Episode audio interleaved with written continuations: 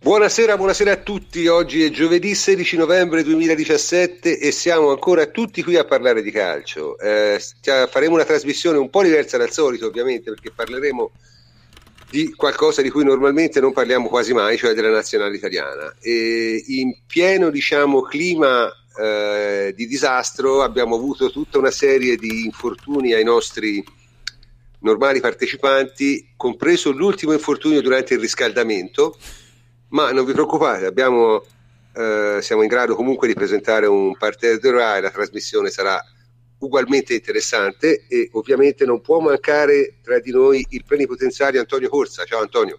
Eccomi, ciao prof, li ho avvelenati io così parlo di più. Ok, perfetto. E poi abbiamo eh, Jacopo Azzolini. Ciao Jacopo. Ciao prof, un saluto a tutti. Eh, Francesco Federico Pagani. Ciao Francesco. Ciao a tutti e Emilio Triglione Harli. Ciao Emilio. Ciao a tutti, sfrutto la panchina lunga.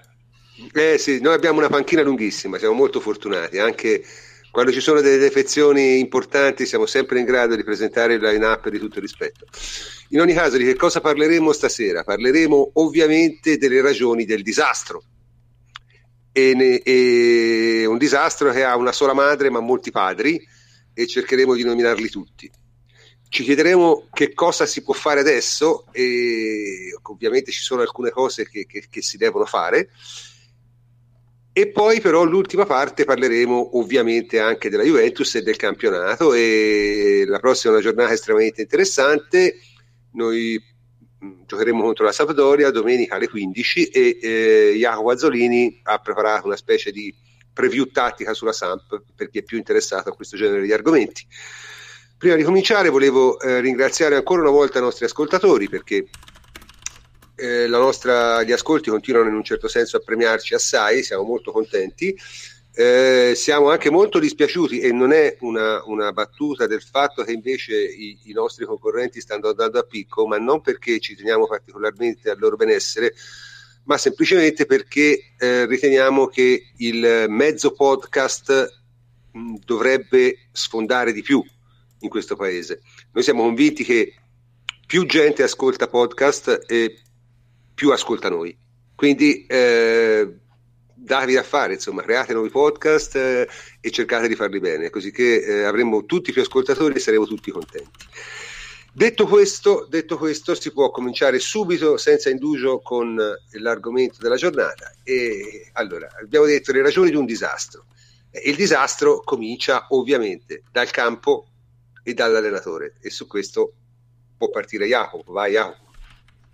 Sì, a me ha lasciato esterrefatto che un allenatore comunque con esperienza come Ventura, che qualche risultato in carriera è riuscito comunque a ottenerlo, che non sia appunto riuscito a, a far venire alla luce gli evidenti limiti svedesi, cioè limiti che già avrebbe dovuto conoscere prima delle due partite studiandosi la formazione svedese ma che erano già emersi durante la gara d'andata, ossia squa- un rudimentale 4-4-2 che quando si creano bene le, le combinazioni su un lato fatica a coprire l'ampiezza del campo sul lato debole e nonostante ciò ha comunque mantenuto un 3-5-2 ostinandosi a sfondare per vie centrali con, eh, sperando che Gabbiadini fungesse da raccordo e mettesse in difficoltà gli avversari, cosa che invece non è avvenuta.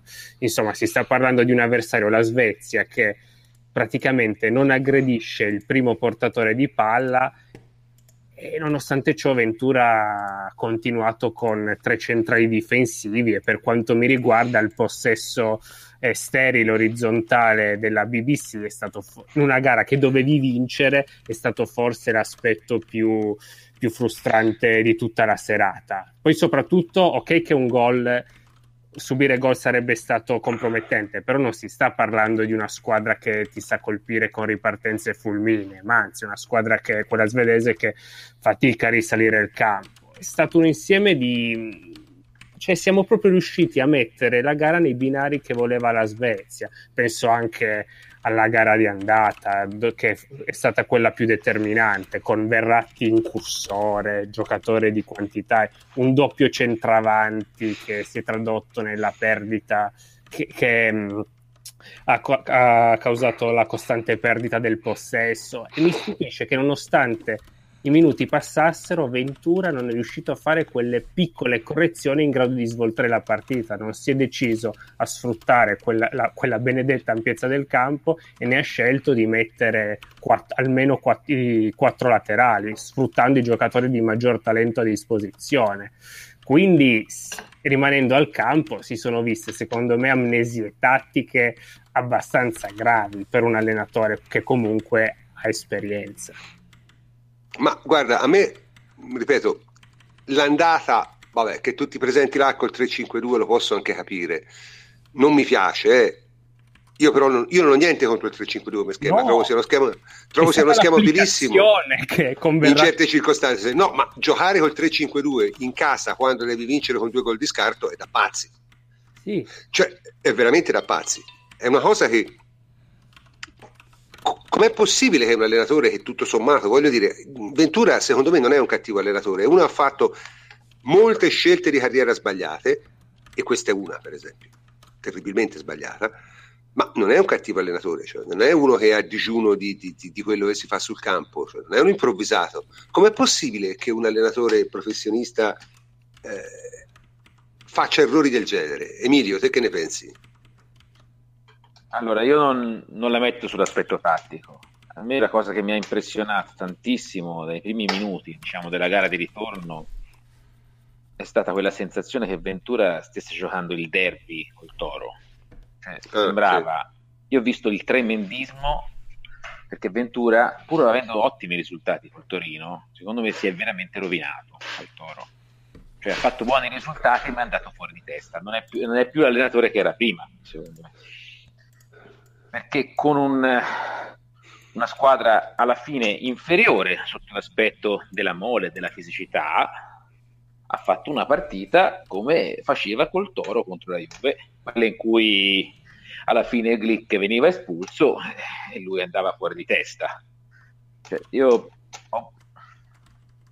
sono rimasto quasi sorpreso della capacità dell'Italia di correre fino alla fine, perché a quel ritmo ripeto, fuori da ogni logica tattica, come, ha detto, come avete detto in, prima di ora, secondo me c'era anche il rischio di veramente di, di perdere e di prendere gol molto prima, anche se eh, gli svedesi in attacco erano veramente nulli.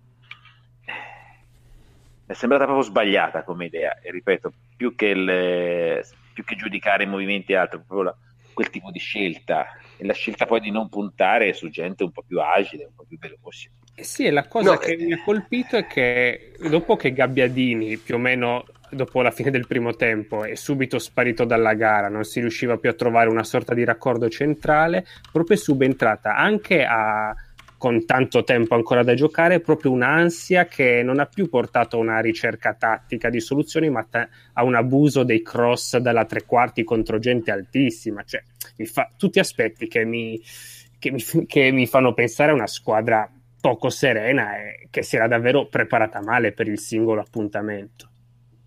Sì, ma è questo che non capisco. Cioè, la Svezia è una squadra senza segreti, oltretutto gli mancava il suo miglior giocatore per distacco, cioè Ibrahimovic cioè, com'è possibile non riuscire a trovare il bandolo tattico di un avversario così, ma non solo modesto, ma anche prevedibile nella sua modestia? E questa è la cosa che, che, che mi ha molto colpito, perché voglio dire, nessuno di noi, o meglio, qualcuno di noi forse lo fa o l'ha fatto, ma insomma, non siamo allenatori professionisti, però certe cose erano evidenti, erano palesi. Cioè, com'è possibile che uno rincoglionisca fino a questo punto. Ecco, io, io questa è una cosa che mi, mi, colpisce molto perché voglio dire, non sembrava una partita. No. Sì? Le, io dicevo anche le, le voci che sono girate intorno. Le, la, il discorso che per esempio su De Rossi che non vuole entrare, no? Io devo essere sincero, secondo me in quel momento in cui hanno fatto vedere ci stava benissimo l'ingresso di De Rossi. Tu hai avuto questa idea e poi se l'è rimangiata, perché secondo me era finita la fase in cui poteva servire a qualcosa Giorginio, secondo me. E De Rossi, mm-hmm. secondo me, era un giocatore che nella mezz'ora finale, anche nei cross, anche con qualche carognata, anche perché De Rossi è l'unico della pasta di quelli della Juve che c'è in nazionale, cioè di, que- sì, sì. di, quel, di quel proprio lì poteva inventarsi qualcosa, poteva battere una funzione rapida, quelle cose che sa fare De, Ro- De Rossi e mettere uno in porta, cioè invece si è concluso la partita con due centravanti di squadre mediocri, perché questo ricordiamocelo, perché Immobile è nella migliore periodo della sua carriera perché ha trovato la sua dimensione, che, che è molto distante da quello che deve essere la dimensione nazionale, è la dimensione della Lazio. E, e Belotti non sarà testato sì. finché resterà al toro come, come valore. Per ora è un giocatore Ma... toro però, prof, prof eh, se, sì, posso, sì. se, posso, intervenire un secondo soltanto per certo, dire che certo. secondo me eh, non ha eh, torto Triglione a dire immobile alla Lazio, Belotti al Torino, eccetera, eccetera, ma stiamo comunque parlando di una squadra che ha giocato contro la Svezia che si è dimostrata sul campo in due partite un avversario veramente modesto. Poi è chiaro, qua il punto è dire siamo usciti contro un avversario modesto quindi ci sono stati dei grossi problemi. Infatti, concordo con tutti voi quando avete fatto l'analisi, diciamo, tattica della partita. Sembrava veramente non preparata. Entrambe le gare, soprattutto il ritorno, sembravano non preparate. Non avevamo nessun tipo di idea di gioco che potesse essere funzionale alla squadra che siamo, ai giocatori che abbiamo e soprattutto all'avversario che stavamo incontrando. Prof, infatti, è stata una roba allucinante che veramente mi ha fatto rabbrividire vedere queste due partite. Però, comunque, io mi aspetto che anche da Immobile Belotti una squadra come la Svezia insomma la sappiano mettere sotto. Cioè non penso che sia il problema di livello dei due giocatori perché no secondo me no svedesi, secondo me no. Eh, i giocatori svedesi sono comunque però, inferiori a loro. Non mi sono spiegato.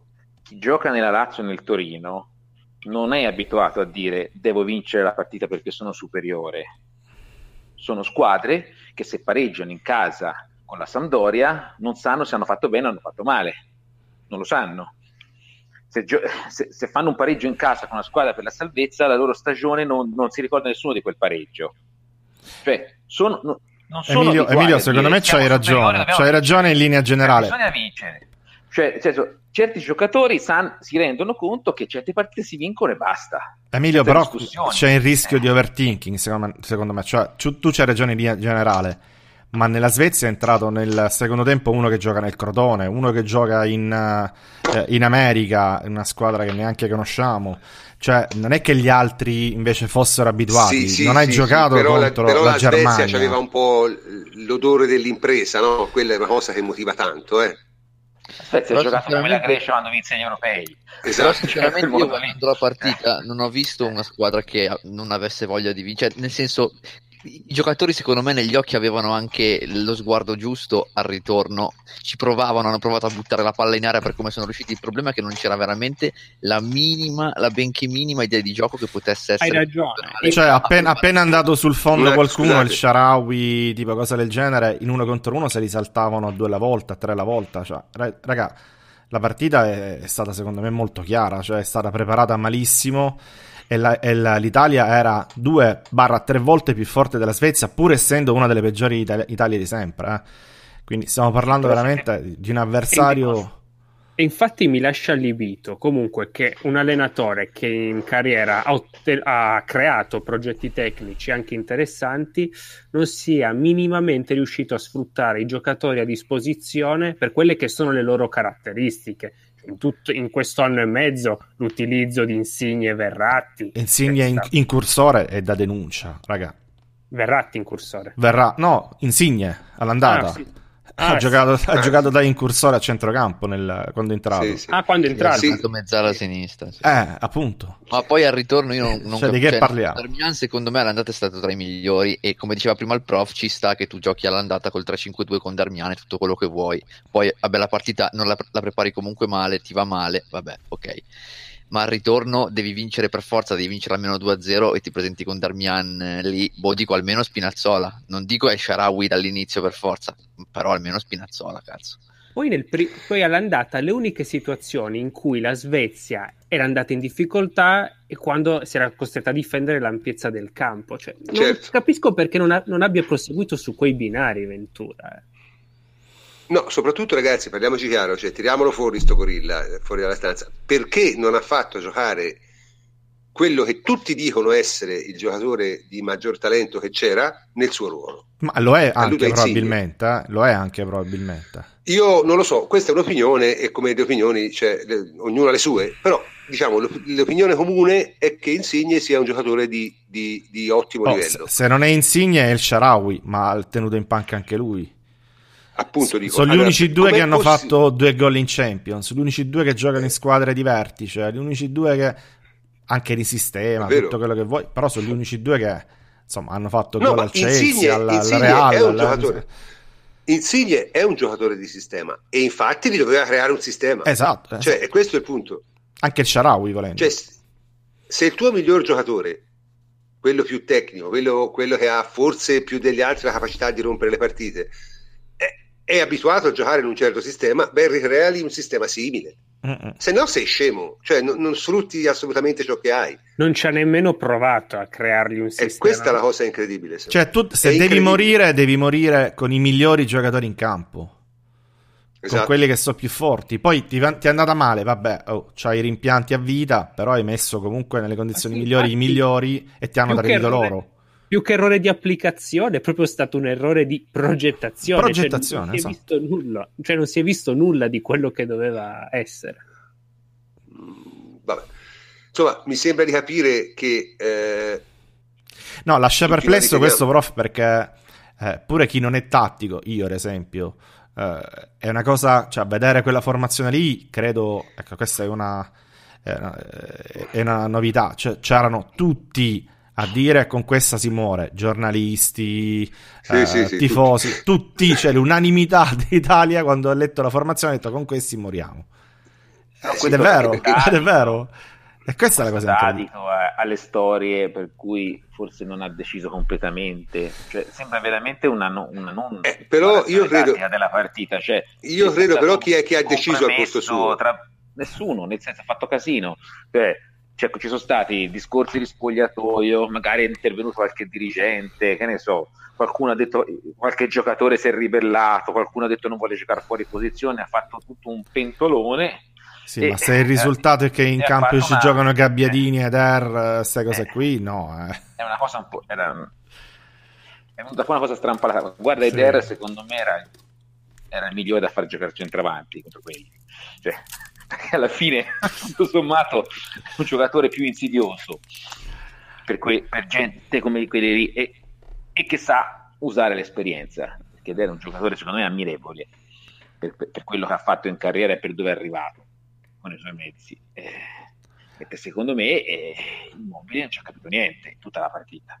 Cioè, Nulla. Non ha capito quello che doveva fare per tutta no. la partita. Eh, eh quindi significa no, che immobile alla Lazio gli hanno trovato ma era, era anche prevedibile gli ha tolto esatto. la velocità gli ha tolto il campo eh, immobile lo sappiamo se gli togli quello gli hai tolto tutto.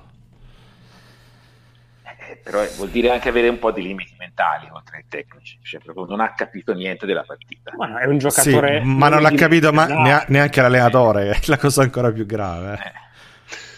No, a me ha colpito forse più, più l'andata del ritorno a livello negativo, ma è opinione. Cioè, io per esempio vedere, vedere Verratti me, a me mi crea de, dei problemi enormi. Cioè, eh, eh, anche lì è un giocatore evidentemente modesto che continua a essere messo sul piedistallo e nonostante continui sistematicamente a far male, viene sistematicamente riproposto. È una cosa in... incredibile vedere lì perché l'Italia ha perso all'andata, eh. poi la partita di ritorno è stata oscena, ma l'Italia ha perso all'andata. Cioè non esiste di perdere 1-0 là, mai. Comunque, diciamo, abbiamo, siamo un po' tutti d'accordo no? che, che insomma l'allenatore è no, sicuramente noi non, non vorremmo problema. fare un'ora e mezzo di puntata contro Ventura però no, no, no, no. il succo è quello, eh, il succo siamo è tutti quello. d'accordo su quello però ovviamente non è l'unico responsabile perché eh, chiaramente eh, Ventura non è che allenava nel vuoto non è che eh, non c'era nessuno dietro di lui, c'è stato qualcuno che l'ha scelto, qualcuno che l'ha sostenuto, qualcuno che gli ha rinnovato un contratto in modo secondo me anche abbastanza fantasioso. E insomma la federazione ha le sue colpe. Ora mi dicevano che eh, Tavecchio sta cercando un alter ego a Ancelotti che pare non voglia venire e io credo che se Vecchio cominciasse a cercare un alter ego a se stesso saremmo tutti contenti, ma purtroppo non sarà così, perché il primo che doveva dare le dimissioni era lui, per la semplice ragione che Ventura lo puoi sempre esonerare, lui no. Cioè, Tavecchio dà le dimissioni o te lo tieni finché non ha finito. E questa eh, è stata una cosa che io... Carlo, prof. Eh sì, buonasera. Potrebbero in teoria, ma non ci sono i numeri per farlo.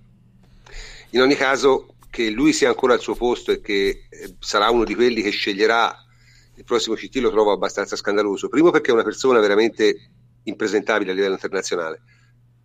Da, c'è solo da vergognarsi. Nel senso, ehm, Ma anche a livello condominiale, eh? Guarda, cioè. Anche a livello condominiale, sì, anche a livello condominiale. È veramente una persona di cui ti puoi solo vergognare. Eh, parla in un italiano approssimativo, esprime concetti confusi, eh, non, anche dal punto di vista dell'immagine è un disastro quando si mette quella coppola, sembra uscito da, da, da un film di Totò degli anni 60. È una roba allucinante, allucinante e non è nemmeno bravo oltretutto, quindi cioè, non è nemmeno machiavellico, è veramente un omino messo lì, non si capisce bene a far cosa e per ora ha fatto quasi esclusivamente disastri. Comunque Francesco, te che ne pensi? Ma io penso che mh, mm, diciamo, a me più che le persone di per sé, da questo punto di vista, interessa- interesserebbero le idee, no? Nel senso, in questi giorni, comunque, anche a me sui social, così diverse persone hanno chiesto, al di là di Ventura, che ovviamente è da cambiare per quello che abbiamo detto poc'anzi, cioè ha fatto dei disastri incredibili e mi dispiace ovviamente per l'uomo e per l'allenatore, ma ha fatto dei disastri. Eh, appunto, chi vedresti per provare a rifondare una, una, parola che si usa, ormai ho sentito veramente mille volte per quello che riguarda il calcio italiano, appunto il nostro calcio. Secondo me più che dire al posto di Tavecchio ci mettiamo Albertini piuttosto che io sinceramente non ho in mano gli strumenti o i numeri per dire se Albertini possa essere o non essere l'uomo giusto alla guida della FIGC.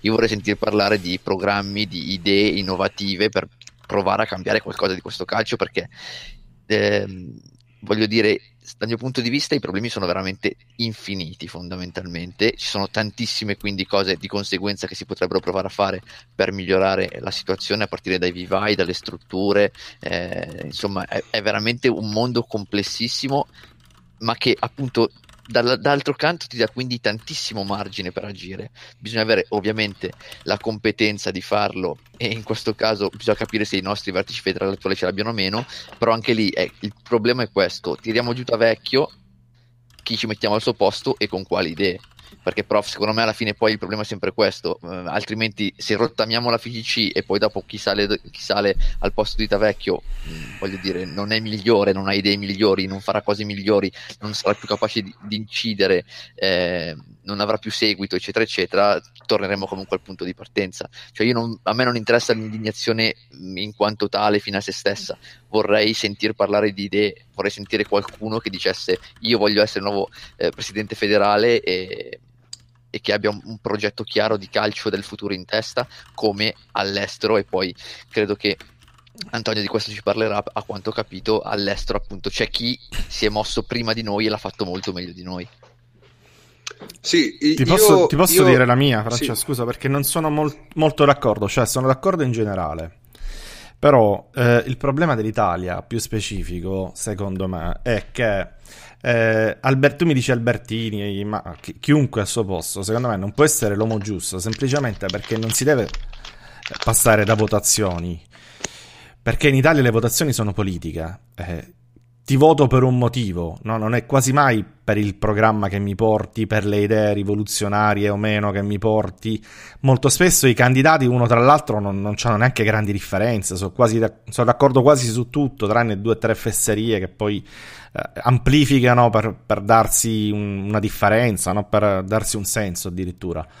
Eh, in Italia funziona così, ti voto per che cosa mi, mi dai eh, in cambio no? a livello personale, quindi è sempre una, questa qui la questione, perché dovrei votarti? È la prima domanda che viene fatta. Eh, e questo che, che, vuol dire? Vuol dire che secondo me l'unico modo per fare quello che va fatto nel calcio, che lo sappiamo tutti, lo sa, lo sa chiunque, sono poche cose nell'immediato e poi c'è una programmazione più lunga da fare, eccetera, eccetera, con un modello straniero come vogliamo.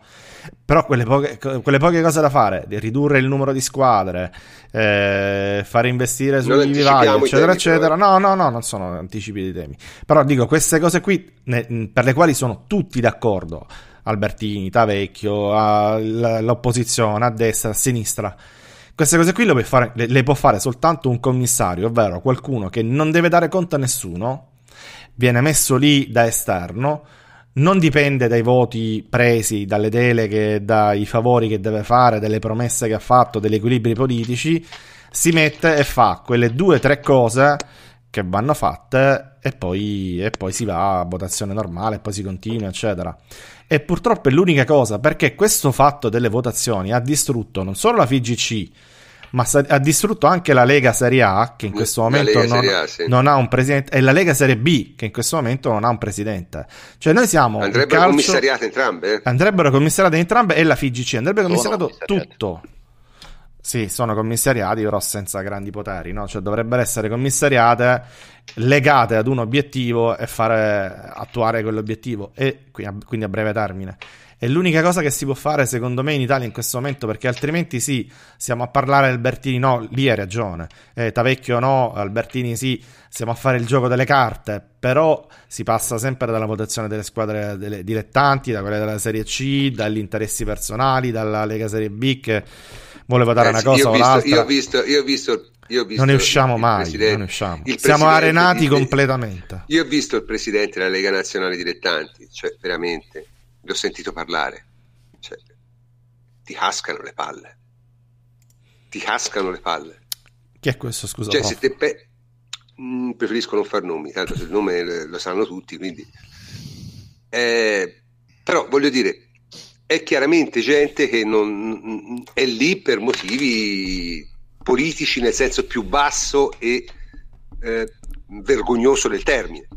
Eh, ma è esattamente così, esattamente questo. Vedi, ora eh, allora... mi, mi, scrivono nella chat, il commissario della Lega A è Tavecchio. Sì, è Tavecchio che però in questo momento non ha poteri politici e quindi non si può muovere né da una parte né dall'altra perché gli servono i voti sia della Serie A che della Serie B perché si vorrebbe ricandidare. Siamo sempre al solito punto, cioè non sono persone libere.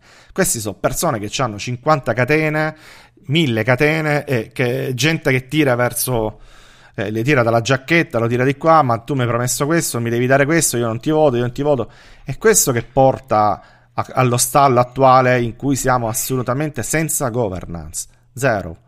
Non ce l'ha la FIGC perché di fatto Tavecchio è lì che, che, che non sa ancora quanta, quanto potere ha, è stato sfiduciato dal CONI, deve cercare nuove alleanze, eccetera. Ha problemi con lo Tito, forse si rifà un'alleanza. Cioè, è un disastro. La Lega Serie A non ce l'ha, la Lega Serie B non ce l'ha, eh, non lo so, di che stiamo parlando? Chi le deve fare le riforme in Italia? Noi ce le possiamo sì, pure dire, eh, le, ne discuteremo dopo, quali sono le cose da fare, eccetera. Però chi le fa è il primo problema. No, vabbè, il problema è chi le fa e eh, probabilmente in una diversa situazione politica eh, interverrebbero le istituzioni dello più alto, anche perché ragazzi, parliamoci chiaro, il fatto che l'Italia non vada ai mondiali è un danno economico. Eh. È un danno economico per cioè, tutti. È un danno economico per tutti. Per tutti, per tutti, certo, un danno economico globale. E infatti Quindi, io ad esempio insomma... una delle più grandi puttanate che ho sentito l'ho sentita non a caso da Nicchi che è il capo degli arbitri che quasi sbeffeggiava diceva vabbè tranquilli tanto noi al mondiale ci andiamo non, non c'è problema per noi eh, poi ti voglio vedere fra un anno quando non ci saranno i fondi per il VAR, quando non ci saranno i fondi per gli arbitri, eccetera, perché è un danno economico vero quello del non andare al mondiale, niente sponsor, niente sponsorizzazione delle maglie, niente, niente introiti proprio da trasferte, eccetera, eccetera. Poi ti voglio vedere io quando ritagliano i fondi, eh. È proprio, Vabbè, un vedere, è proprio un vedere, non vedere oltre mezzo metro da se stessi, veramente siamo imbarazzanti come insieme in questo momento. Sì, allora, tanto per non uscire dall'imbarazzante, abbiamo parlato uh, del campo e dell'allenatore, abbiamo parlato tutto sommato poco dei giocatori, forse i giocatori al di là della incredibile capraggine di qualcuno sono i meno colpevoli, devo essere sincero. Eh, abbiamo parlato della federazione, secondo me, secondo me una, qualche bastonata se la meritano, come sempre anche i media, perché i media in Italia eh, eh, hanno questa caratteristica, cioè non sono come sempre, no? eh, forti con i deboli, deboli con i forti, non criticano mai, anzi esaltano quando le cose non sono a, a, drammatiche e quando c'è un rovescio allora diventano ferocissimi e cattivi. Antonio. Quando c'è il morto diventano hanno... cattivi.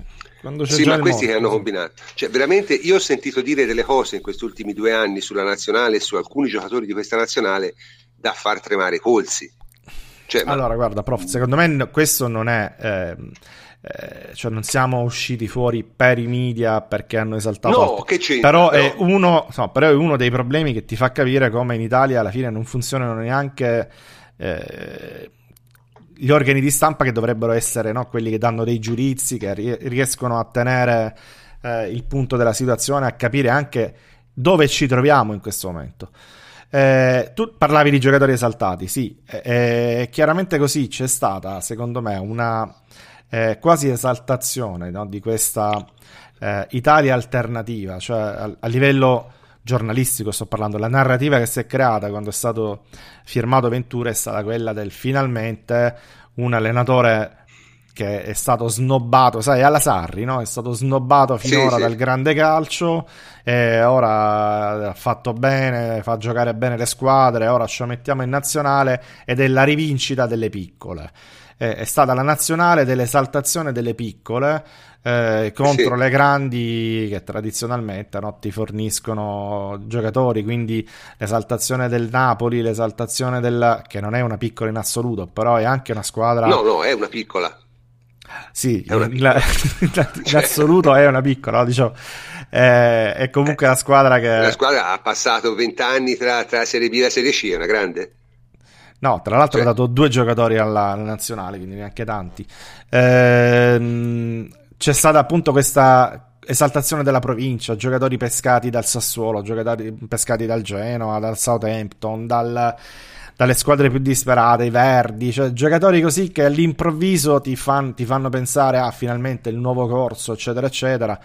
Il, il 4-2-4, le, le, le, formazioni con i moduli alternativi, tutte queste cose qui poi abbiamo preso la batosta con la Spagna, secondo me lì un po' No, ma le dichiarazioni prima... il giorno prima della partita con la Spagna, quando a tutte le persone dotate di senno esatto. era chiaro che se perdevi, eh, se proprio... perdevi 3-0 esatto, era, esatto. era, regolare. E quella era, era, la narrativa si è creata, si è creata questa narrativa di un'Italia che fosse chissà che cosa. Eh, che potesse essere sostenuta dai Verratti, dall'Insignia, eccetera, eh, ed essere competitiva addirittura con la Spagna. Eh, ne abbiamo fatto una trasmissione, quindi non ci ritorniamo. E poi è stato il, lo schiaffo, secondo me, è stato lo schiaffo fortissimo. Eh, e quello schiaffo lì, secondo me, è stato percepito molto dai giocatori. Perché lì eh, Ventura un po' l'ha persa, sia per le dichiarazioni che ha fatto, sia per la formazione che ha fatto, sia per come l'ha gestita, probabilmente e siamo arrivati poi a questa che doveva essere lo spareggio. Secondo me è uno sbocco naturale, vista la, la qualità sì, del, cioè, del, girone. Era, era no? quasi potevamo, inevitabile. E non potevamo pretendere di più. Però ci siamo arrivati eh, con un clima che è stato il clima del... Eh, non possiamo non qualificarci, sarebbe catastrofico, sarebbe perché si è passati poi all'improvviso no, dall'esaltazione della nazionale alternativa delle piccole, dei, dei, dei, eh, dei giocatori sconosciuti, eccetera, della provincia, eccetera, eh, al, al, terrore addirittura di una Svezia che francamente era forse la squadra più facile in assoluto del, di tutti gli spareggi. No, la eh, più facile era la Grecia, ma insomma, bene uguale. Ma insomma, eh, siamo, siamo lì, eh, siamo lì secondo me. Mm. Eh, quindi questo secondo me anche ha contribuito poi indirettamente ad aumentare le pressioni nei confronti dei giocatori e poi, come sempre avviene in Italia, una volta che c'è il morto, no? tutti lì a dire colpa sua, è colpa sua, io le avevo detto, le avevo detto, le avevo detto, ma in realtà insomma è un'altra. Ci avevano raccontato un'altra storia fino alla batosta con la Spagna, che persone normali, sane di testa, avrebbero tranquillamente pronosticato e invece ci siamo ritrovati poi in questa situazione attuale. Io non so qual era il tema che volevi dire tu su, sulla stampa, era questo un altro, ma insomma. No, vabbè, ma io volevo semplicemente me- mettere in evidenza come ancora una volta eh, i media non hanno fatto il loro lavoro. E questo è il vero problema dell'Italia, no? Cioè, i, i media che cosa dovrebbero fare in teoria? Dovrebbero non assecondare una narrativa, ma controllare semmai se la narrativa che viene, diciamo, propagandata è corretta o no, giusto? Questo dovrebbe essere in teoria il compito dei media. Watchdog. Eh? eh? in teoria sì, in teoria dovrebbe essere quello, ma in realtà in Italia la, la creano sì, più sì. che altro la narrativa. Il problema è che anche nei confronti di molti singoli giocatori si è creata una narrativa sbagliata non tanto sul loro valore assoluto, ma proprio sulle loro caratteristiche, che ha portato a dei qui, cioè che hanno condizionato secondo me l'opinione pubblica in negativo come per esempio Insigne e Verratti, cioè tornando, tornando al discorso di prima, Insigne come si è già detto molte volte, il classico giocatore di sistema. Se tu lo metti nello stesso discorso con Dybala, capisci che stai arrivando uno, stai cre- portando equivoci. Sì, no, ma guarda. Anche in, Verratti in, è un giocatore io... di sistema, eh? ancora, ancora, più di sistema, cioè ancora più difficile ah, trovarli. Il sistema no, Verratti, Verratti per, ora, per ora ha giocato nemmeno benissimo in una squadra di livello, cioè nel senso altissimo non lo so, cioè Verratti secondo me in Italia non sarebbe titolare nelle prime cinque squadre, seriamente, seriamente, cioè partirebbe titolare ma poi uscirebbe. Questa è la mia impressione forte. Anche perché sei una squadra che non tiene la palla, cioè non è che te ne fai molto. È, è esatto. un giocatore di sistema nel Barcellona con Iniesta e, e Sergi Busquets. Sì, vabbè, cioè, vabbè ma, solo ma, quello. No, ma... Solo quello. Però. Guarda, veramente, Verratti è una creazione della stampa italiana. Cioè, eh veramente, sì, sì, Anzi, è, è, il, il caso più clamoroso perché Insigne, per essere precisi, è, è la creazione di alcuni giornalisti italiani e, e, il capostipite dei quali è il più grande esperto di catering che abbiamo. Eh, ah, yeah. questa la, è la perché Verratti è una creazione loro, insomma, non è Sì, Verratti sì. Non è, Verratti, sì. Non è altro, insomma. È anche un grande altro. colpo nel suo agente, perché comunque lui Ah, vabbè, di Campri, tanto di cappello. Fu bravo, fu bravo, gli trovò sì, una sì. collocazione da rifilate francesi e ci ha fatto un sacco di soldi. Cioè, stavo sì, bravo. Stavo bravo. Stavo bravo. Ah, lui, ma... Non è male, però insomma, voglio dire, pensare che un ragazzotto di Manoppello possa... Vabbè, lasciamo perdere, insomma, non, non, non, non voglio dire cose, perché poi alla fine il problema è che io lo vado dicendo da anni, ma il il problema è che più passa il tempo, più i fatti mi danno ragione e vedo però la gente non cambiare opinione. Allora a questo punto dico, ma forse Dio acceca chi vuole perdere, davvero, ecco. Cioè, ah, prof, io ho letto, ho letto, nella chat ora, Verratti a Parigi è un idolo. Possiamo no. sfadarlo pure questo, cioè Verratti sì, è un idolo magari per la stampa parigina, ma per i tifosi, per la società, eccetera, l'idolo è Matuidi. Matuidi quando è andato via gli hanno fatto una festa neanche a Nedved noi. Cioè eh, eh, siamo al solito siamo alle solite allora attenzione però chi l'ha scritto è Raffo e Raffo sta a Parigi eh, sì ho capito proprio... Raffo, Raffo ho capito ma no, non ti devi leggere i giornali però. Eh, è chiaro che è un giocatore che non lo so, è come Insigne no? che viene esaltato dai giocatori dei, dai tifosi del Napoli che sembra Maradona eccetera eccetera però insomma, voglio dire, quello che voglio dire è comunque frutto anche quello di una stampa talmente tanto sproporzionata ne, ne, a favore di questi giocatori qui che poi alla fine uno ci crede. Perché io torno sempre alla, alla mia teoria. Ma Insigne ce l'ha un suo, un suo valore. Sì, Insigne, reale, Insigne infatti ce l'ha. Sì, sì, sì, è vero. Insigne ce l'ha eh, molto di più di Verratti. Molto di più. Ha un suo rendimento preciso, ha dei numeri. Molto di più di Verratti. Eh, molto di più di Verratti. C'è una crescita anno dopo anno che Verratti non ha avuto. Cioè... Eh, ma il problema è che la stampa non solo esalta il loro valore, ma anche le loro caratteristiche. Cioè, sì, ma infatti è, è, è la, la, favoletta del Verratti nuovo Pirlo. Ma da che?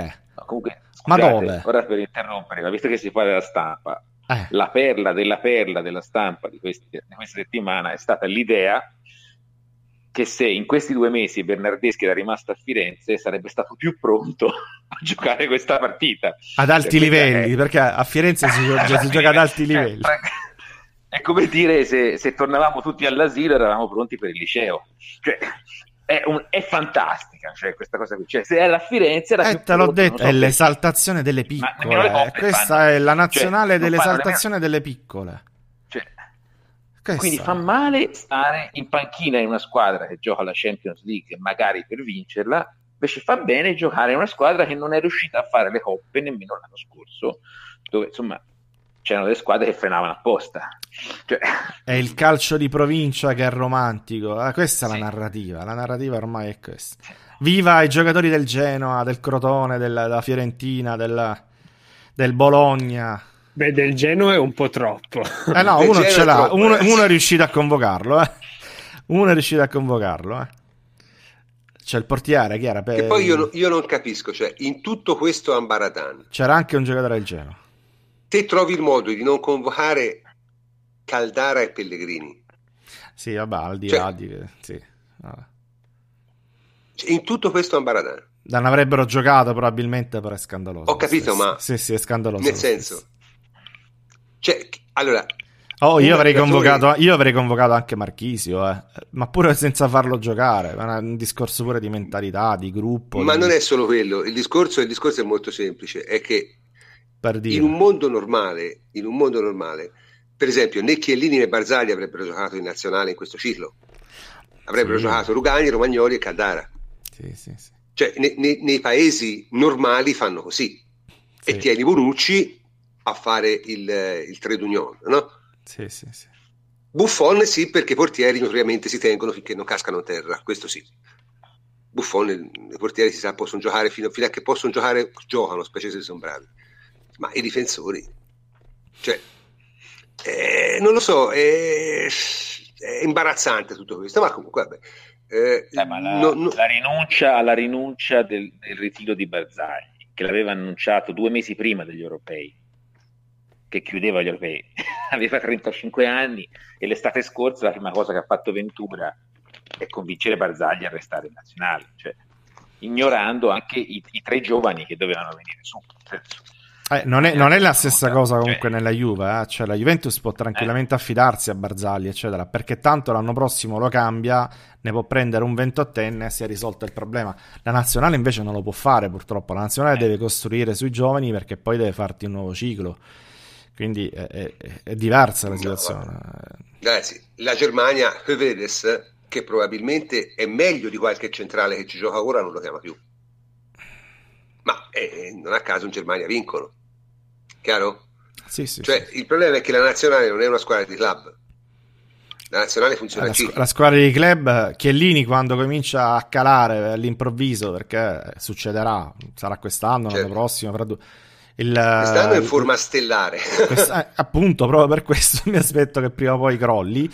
E quando succederà, eh, ne compreremo un altro 26enne già pronto e lo metteremo lì titolare. Che cazzo ci frega? Lo possiamo prendere dal, dal, Belgio, dalla Francia, dalla Russia, dove vogliamo noi. L'Italia no, l'Italia va costruita. Esatto. L'Italia va costruita. Esatto.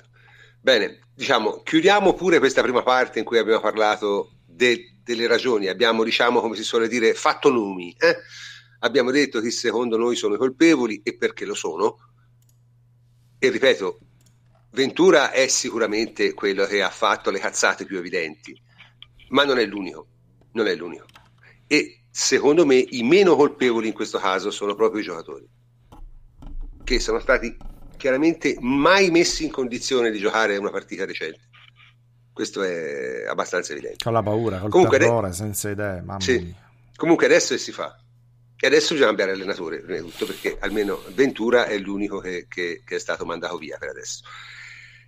E quindi la domanda sorge spontanea, dice, ma che tipo di, di, di, CT ci vorrebbe per la nazionale? Che tipo di allenatore ci vorrebbe? Ma io azzardo un identikit. Allora, chiariamo. Eh, secondo me un allenatore troppo di campo alla nazionale non va bene. Eh, Conte ha fatto benissimo, però Conte ha fatto un girone di qualificazione abbastanza bruttino, solo che essendo un girone di qualificazione per gli europei era facile qualificarsi. Poi, avendo la squadra in mano per un mese, l'ha, messa, l'ha allenata, l'ha messa in campo come voleva lui e ha fatto un figurone perché ha portato l'Italia a giocarsi ai calci di rigore una partita alla Germania e il centrocampo era Sturaro, Giaccherini e Parolo. Cioè, centrocampo a tre, Sturaro, Giaccherini e Parolo, l'Italia ha tenuto la Germania sullo 0-0 senza nemmeno soffrire tanto. Quindi, voglio dire, Conte come allenatore non si discute, solo che secondo me se noi si vuole, diciamo, vedere una nazionale che giochi eh, anche più decentemente le qualificazioni, ci vuole un altro tipo di allenatore. Cioè ci vuole un allenatore che abbia un'esperienza internazionale, sappia dove mettere i giocatori, capisca in quale ruolo devono giocare i giocatori e sia capace di preparare le partite in mezz'ora. Vi ricorda nulla? È l'identità di Allegri. Ah Ora, beh. io non, non, propongo, io non propongo ovviamente Allegri per la nazionale, preferirei rimanesse alla Juventus, però ti ci vuole un allenatore che faccia esattamente quello. Cioè, perché qui, insomma, abbiamo visto per ora o gente, diciamo, parliamoci chiaro, incompetente, o Conte che eh, è un grande allenatore, però è uno che il girone di qualificazione l'ha fatto come Ventura. Parliamoci chiaro. Con la differenza passavano le prime due, erano gli europei, era più facile, l'ha passato. Cioè, se, sì, si è fatto vedere delle vedere... robe orrende anche Conte in, in qualificazione. Nei, nei, nei gironi orrende, sicuramente, la qualificazione sicuramente, robe orrende. Poi però chiaramente se gli hai la squadra a mano per un mese il discorso eh cambia. Beh, eh. Se l'allena, sì. Cambia parecchio, insomma. E questo è tanto, eh, non è poco. Intendiamoci, non sto criticando Conte, eh. sto dicendo che, cavolo. Però se te vuoi una squadra che giochi, diciamo, in maniera migliore le qualificazioni, ci vuole un allenatore di quel tipo lì. Ora, io non... Un risultatista, prof, un risultatista. Ma un risultatista sveglio. Sì. Un risultatista sveglio cioè, mm, perché per esempio già si fa tanto il nome di Ancelotti, Ancelotti è uno che si addormenta a panchina, eh? ma veramente. Cioè, pensa, pensa alla salama da sugo, cioè, nel senso non, non, non, lo so, cioè, non so se sarebbe in grado di, di, di, di fare un girone impegnativo Ancelotti. Secondo, Secondo me, non, è, non, è, neanche interessato. Ti dico Ancelotti sarebbe stato un ottimo allenatore della nazionale anni fa. Secondo me adesso è uno dei più inadatti che possano scegliere. Ma, ma non c'ha manco voglia, secondo me, di, di andare in nazionale. Anche, sono d'accordo. Quello va a Londra, sì. fa la bella vita, sì. sta bene sì. lì. Eh, se no è il classico, il classico allenatore federale eh, io sono Ripeto, le caratteristiche, per questo.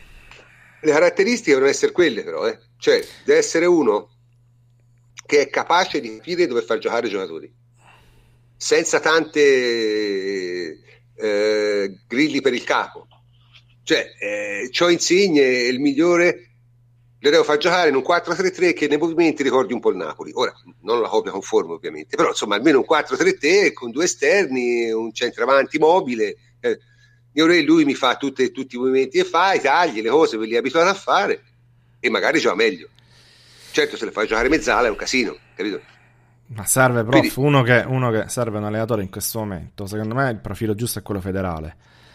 Anche un paio di nomi ce l'avrei, però voglio dire, serve un, un allenatore in questo momento che deve avere come obiettivo quello di fare questo ricambio generazionale. Quindi eh, non, non, pensare ai club, alle telefonate che ti arrivano, al modulo, a fare il fenomeno, perché poi ci sono quelli che fanno i fenomeni. Eh, deve semplicemente cambiare un sacco di giocatori, tanti, tanti giocatori e provarli, perché non abbiamo un cazzo da fare per due anni, e provarli anche ventenni, ventunenni, eccetera, a buttarli eh, per crescerli ed eventualmente raccogliere qualcosa fra due o meglio quattro anni, cioè il ciclo ormai è lungo. Quindi... Vabbè, però comunque abbiamo l'europeo, eh. Anzi, eh, ma... abbiamo... Manca un, un, bel po' anche per l'europeo. Eh. Eh, vabbè, le qualificazioni sono due anni per l'europeo, eh. eh comincia quali... a settembre dell'anno prossimo. Vabbè, sono una farsa le qualificazioni. No, in realtà a marzo, perché ci sarà la UEFA Nations League. Eh, ma comunque, vabbè, secondo ma... me, prof, al di là di questo, mh, cioè, secondo me più che il nome, è proprio una questione, come dicevo prima, per quello che riguarda la federazione, è una questione di progetto, no? Cioè, secondo me, se esatto. oggi non siamo riusciti ad arrivare neanche al mondiale, posto che, ripeto, eravamo più forti della Svezia, per cui non ci siamo arrivati perché, vabbè, perché ci siamo suicidati, però comunque difficilmente potremo andare a vincere gli europei a meno che non succeda qualcosa di incredibile. Esatto. Per cui io inizierei a lavorare magari dicendo, ok, agli europei dobbiamo andarci per forza e a fare ovviamente bella figura, ma lavoriamo su, non so, mondiale 2022 per provare esatto. a vincere quello. Perfetto. E qui prendiamo un allenatore che a prescindere dal nome diciamo appunto a cui dare innanzitutto un, un, ampio respiro per cui se Conte per dire per tornare a un nome fatto prima dicesse io firmo solo per due anni già non mi starebbe bene ma non perché Conte non è bravo non è capace non sarebbe adatto ma perché vorrei un allenatore di più ampio respiro un CT di più ampio respiro che iniziasse come diceva Antonio a inserire piano piano i giovani che abbiamo che non saranno fenomeni, ma secondo me comunque i vari Caldara eccetera non fanno neanche così schifo e, e non capisco perché Ventura Caldara non l'abbia neanche convocato. Oh, ti, ti, aggiungo e... un'altra cosa, abbiamo l'Under 20 che è appena reduce dal miglior risultato di sempre. Sì, beh, io sui risultati sì. lascio. No, cioè, ma insomma, voglio dire, qualcosa da lavorare c'è anche lì. I giovani no, ci sono, infatti, no, nomi ci sono, Mandragora, esatto, Orsolini. Infatti, ripeto, eccetera, eccetera. ci sono dei giocatori su cui, su cui lavorare. Eh. È per questo che dico, magari Orsolini da qui all'Europeo non sarà pronto, da qui al Mondiale sì. Eh, esatto. Per quello che mi riguarda, si deve lavorare in ottica mondiale, perché tanto l'Europeo quasi sicuramente non lo vinciamo. E dico questo perché vedo che all'estero questo ragionamento c'è chi lo fa. Esatto. Cioè, chi si rende esatto. conto che dice oggi iniziamo per dire la qualificazione all'europeo oggi, ma noi non puntiamo a vincere l'europeo, puntiamo a vincere il mondiale, perché realisticamente in questi due anni non riusciremo ad allestire una squadra forte tanto da poter vincere il, eh, l'europeo. Quindi puntiamo al mondiale. L'Italia per me deve fare questo ragionamento a prescindere dal nome. Poi Perfetto. sono solo d'accordo su quello che dicevate voi ah. in generale. Perfetto. Quando scelsero, vicini, quando scelsero vicini fecero esattamente questo. Esatto, esatto, preciso. No, ma anche la era, Germania era che tutti citano anni. come modello, la però, Germania che tutti però, citano come modello ha preso un allenatore. Quindi fece proprio un progetto di quattro anni fecero per lui. Eh? Esatto, eh? però Emilio sono passati no. tipo 30 anni, credo, eh. No, ma infatti secondo me per il calcio adesso non c'è nessuno in Italia per fare questo, devi prendere un tecnico straniero, uno che, che ragiona quasi da manager. Nel senso Vabbè, io sono, che, sono, che programma, perché in Italia... sono contrario. È tipo, eh? Io dico non sono contrario, a me va eh, benissimo, infatti, se deve essere straniero in, va in bene. In Italia questo tipo di figura non c'è. No, non Sono c'è. tutti questi maghi, maghetti di panchina, ma non c'è, non c'è né tra gli allenatori giovani né tra i marpioni, non c'è perché sono tutti risultatisti. De, de, de, serve non un allenatore, serve un selezionatore. Serve letteralmente un selezionatore, cioè qualcuno che faccia, prepari una squadra a lungo termine e che quindi abbia il coraggio, la forza, il mandato, tutto quello. La, la tranquillità di poter tranquillamente mettere in campo una squadra di ventenni quella che diceva il prof, la difesa di ventenni, eccetera, perché poi mm-hmm. siamo alle, alle, solite. Vi ricordate quando abbiamo fallito l'ultimo obiettivo europeo, eccetera, eh, l'ultimo mondiale? Dopo il mondiale, che cosa abbiamo fatto? Abbiamo messo i giovani? No, non mi risulta. No. Anzi, no. Cioè, queste sono cose che non fa nessun allenatore. No, gliele devi imporre, gliele devi, cioè, non so se sono chiaro. Sì, il giorno sì, dopo sì. ti richiamano, cioè, chiunque metti, se metti Ancellotti, la, la, prima cosa che fa, fa una telefonata, De Rossi, torni con me, Chiellini, dai, non mi eh. abbandonare, Barzalli, fatti un altro anno. Sicuro? Eh, sicuro, sicuro, sicuro sì. Eh, ma infatti è per questo che dico che diciamo, l'input deve arrivare dall'alto, cioè va fatto un progetto su base quadriennale, quindi va fatto un eh, contratto di quattro anni con l'allenatore e al CT ovviamente va spiegato che il progetto è questo, quindi se uno vuole sposare questo progetto firma e si siede su quella panchina, se uno invece vuole dire io eh, voglio continuare a giocare con Barzagli, faccia altro nella vita, cioè non sì. è che bisogna fare il CT internazionale per forza. Bisogna avere una sorta di garanzia fin da subito sul progetto a medio termine per non arrivare alla gara di qualificazione magari per l'europeo in cui fai tornare De Rossi dall'ospizio. O... Certo, certo. Ma comunque è, un progetto, è una figura che in Italia non c'è proprio di tecnico così. A, volte mi viene in mente tutti i tecnici che ha messo sulla panchina primavera la Juventus, che in teoria c'è sempre stata in questi anni, la, tent- dice lavoriamo per crescere i giocatori, pazienza se, se si vince qualcosa di meno, facciamo la primavera giovanizia, però anche alla Juve, anche con questo programma, hai sempre poi avuto gente che è venuta, si è fatta notare come tecnica della Juventus, qualco, qualcuno ha vinto, qualcuno no, per andare a fare il primo anno possibile il tecnico da professionisti. Cioè, è difficilissimo trovare una figura che lavori da programma pluriennale. Non la trovi, perché sono, sono altre cose gli allenatori italiani. Sono più svegli da, tanto, da tanti aspetti tattici e così via, ma non sono manager assolutamente. Eh, perché è veramente un discorso manageriale e, e, la Germania che sono bravi a capire qua, qua, quello la che Germania serve hanno pescato un fenomeno eh, in questo senso perché lo è un fenomeno perfetto, ma immaginiamo come sarebbe stato in Italia se il commissario tecnico preparava la Confederation Cup quest'estate, con la terza squadra sarebbe stata la guerra o a non dare i giocatori perché non giocassero in estate, o a darglieli perché vale- aumentassero di valore. Perché loro hanno fatto, certo. hanno fatto e vinto la Confederation Cup vinta, con no. la terza squadra, esatto. praticamente. Più qualche vecchio che aveva bisogno di essere ritestato in nazionale, alla fine. No, vabbè, ma questo eh, è... Per quello dicevo serve un selezionatore eh. più che l'allenatore. Noi ci sì, focalizziamo ma... sempre sull'allenatore. Allenatore. No, no, serve un manager. Che rispetti il programma, sì, sì, che rispetti esatto. il programma tecnico. Poi, tanto una base, tec- una base tattica ce la devono avere, cioè, è ovvio. Però che ragioni prima di tutto per quello è che abbia il posto tranquillo anche se c'è qualche rovescio. Sono d'accordo, è questa l'analisi. Se fai le qualificazioni agli europei con una squadra di giovani, non è vero che sono facili le qualificazioni europee dipendono da, dal tuo ranking. Perché non ce lo scordiamo comunque, una piccola colpa di tutto questo casino che è successo ce l'ha anche l'Italia di Conte che non è riuscita ad arrivare nelle prime 10 europee, perdendo un amichevole. Sì, beh, secondo me è una colpa minima, Emilio, eh, perché ripeto... Si sapeva da mesi che, si, che si doveva essere testa di serie. Cioè, nella programmazione della federazione si doveva sapere che eh, c'erano le qualificazioni dei mondiali e non era il caso di non essere testa di serie, perché ci sono cinque nazionali in Europa, tre di sicuro. Secondo me la, la colpa di Conte è un'altra, eh. il contrario, la colpa di Conte è quella di aver evitato un disastro che secondo me ci sarebbe servito. Perché, eh, sai, quando tu fai quei risultati chiaro, lì, eh, metti la, la polvere no, sotto il tappeto e allora ti sembra ancora. Dai, continuiamo con Ventura, ce la giochiamo. Ma de che? Che... Sì, però ora per il fare disastro c'è stato eh, che vedremo che effetti eh, farà. Appunto, vabbè, eh. ora c'è stato e devi ripartire. Comunque io non, non, ricordo a memoria mia l'Italia che non è testa di serie in un giro di qualificazione, quindi era una situazione nuova.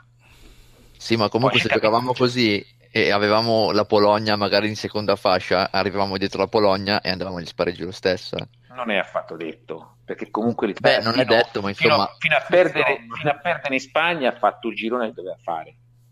L'ha vinte tutte ha pareggiato con la Spagna. Sì, abbiamo fatto, Spagna, abbiamo fatto un una fatica, una fatica sia all'andata che al ritorno con la Macedonia, che è una roba che non ho mai visto veramente. Ma una fatica nel senso non tanto di risultato, ma proprio anche di gioco in campo. Cioè, Fuori siamo stati imbarazzanti. Cosa imbarazzante. imbarazzanti siamo stati. Quindi, boh, secondo me andavamo in Polonia e ci, ci massacrava Lewandowski. Ma adesso è una banalità, è solo per dire che, Vabbè, è, vero che è vero che essere in seconda fascia non ti abbia aiutato, ma non è che se eravamo in prima passavamo sicuri, eh. anzi. Ma questo, sai, del senno di poi sono piene le fosse. Comunque, diciamo. Prof, la, la, la, secondo me il, il, il, lavoro che è stato fatto poi da Ventura no? va valutato anche que- cosa ti ha lasciato ora. Cioè, ora non ci sarà più Ventura. Che ti ha lasciato? Una squadra di giovani? Niente. No. Ti ha lasciato qualche giovane lanciato? No. Ti ha lanciato un progetto, qualche cosa? No. Non ti ha lasciato nulla. Cioè, sei uscito via con quattro giocatori che si sono ritirati dopo la partita che è finita, 4 su 11 eh, nessun giovane lanciato, ci sono giovani che secondo me meriterebbero ancora devono esordire in nazionale, che ci ha lasciato. Vabbè, è stato un disastro.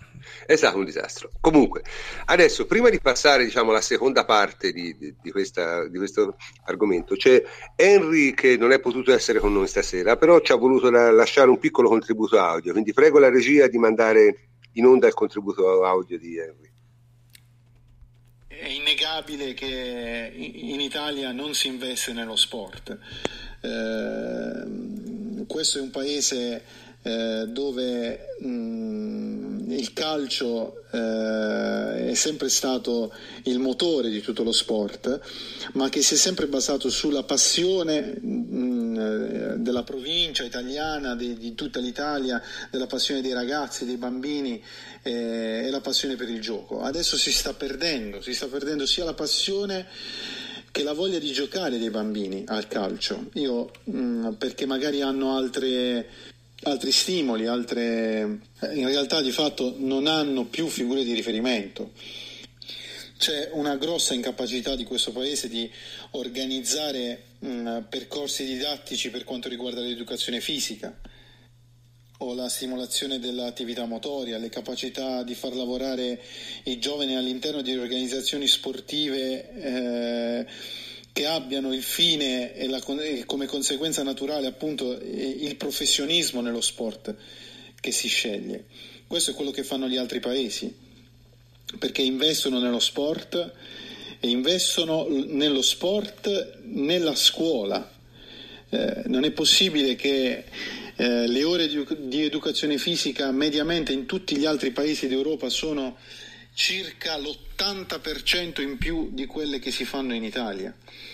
Eh, un motivo ci sarà, voglio dire, perché ormai eh, stiamo andando sempre verso la globalizzazione ci ha portato anche eh, è arrivata anche nello sport eh, e anche nello sport serve eh, studiare servono delle competenze eh, perché altrimenti non si può più fare lo sport ad alto livello eh, professionale.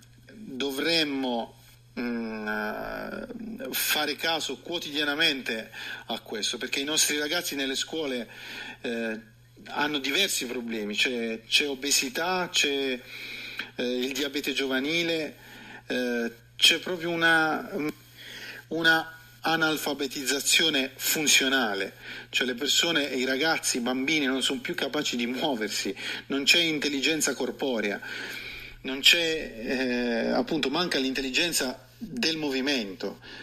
Questo per me è, è un problema serio.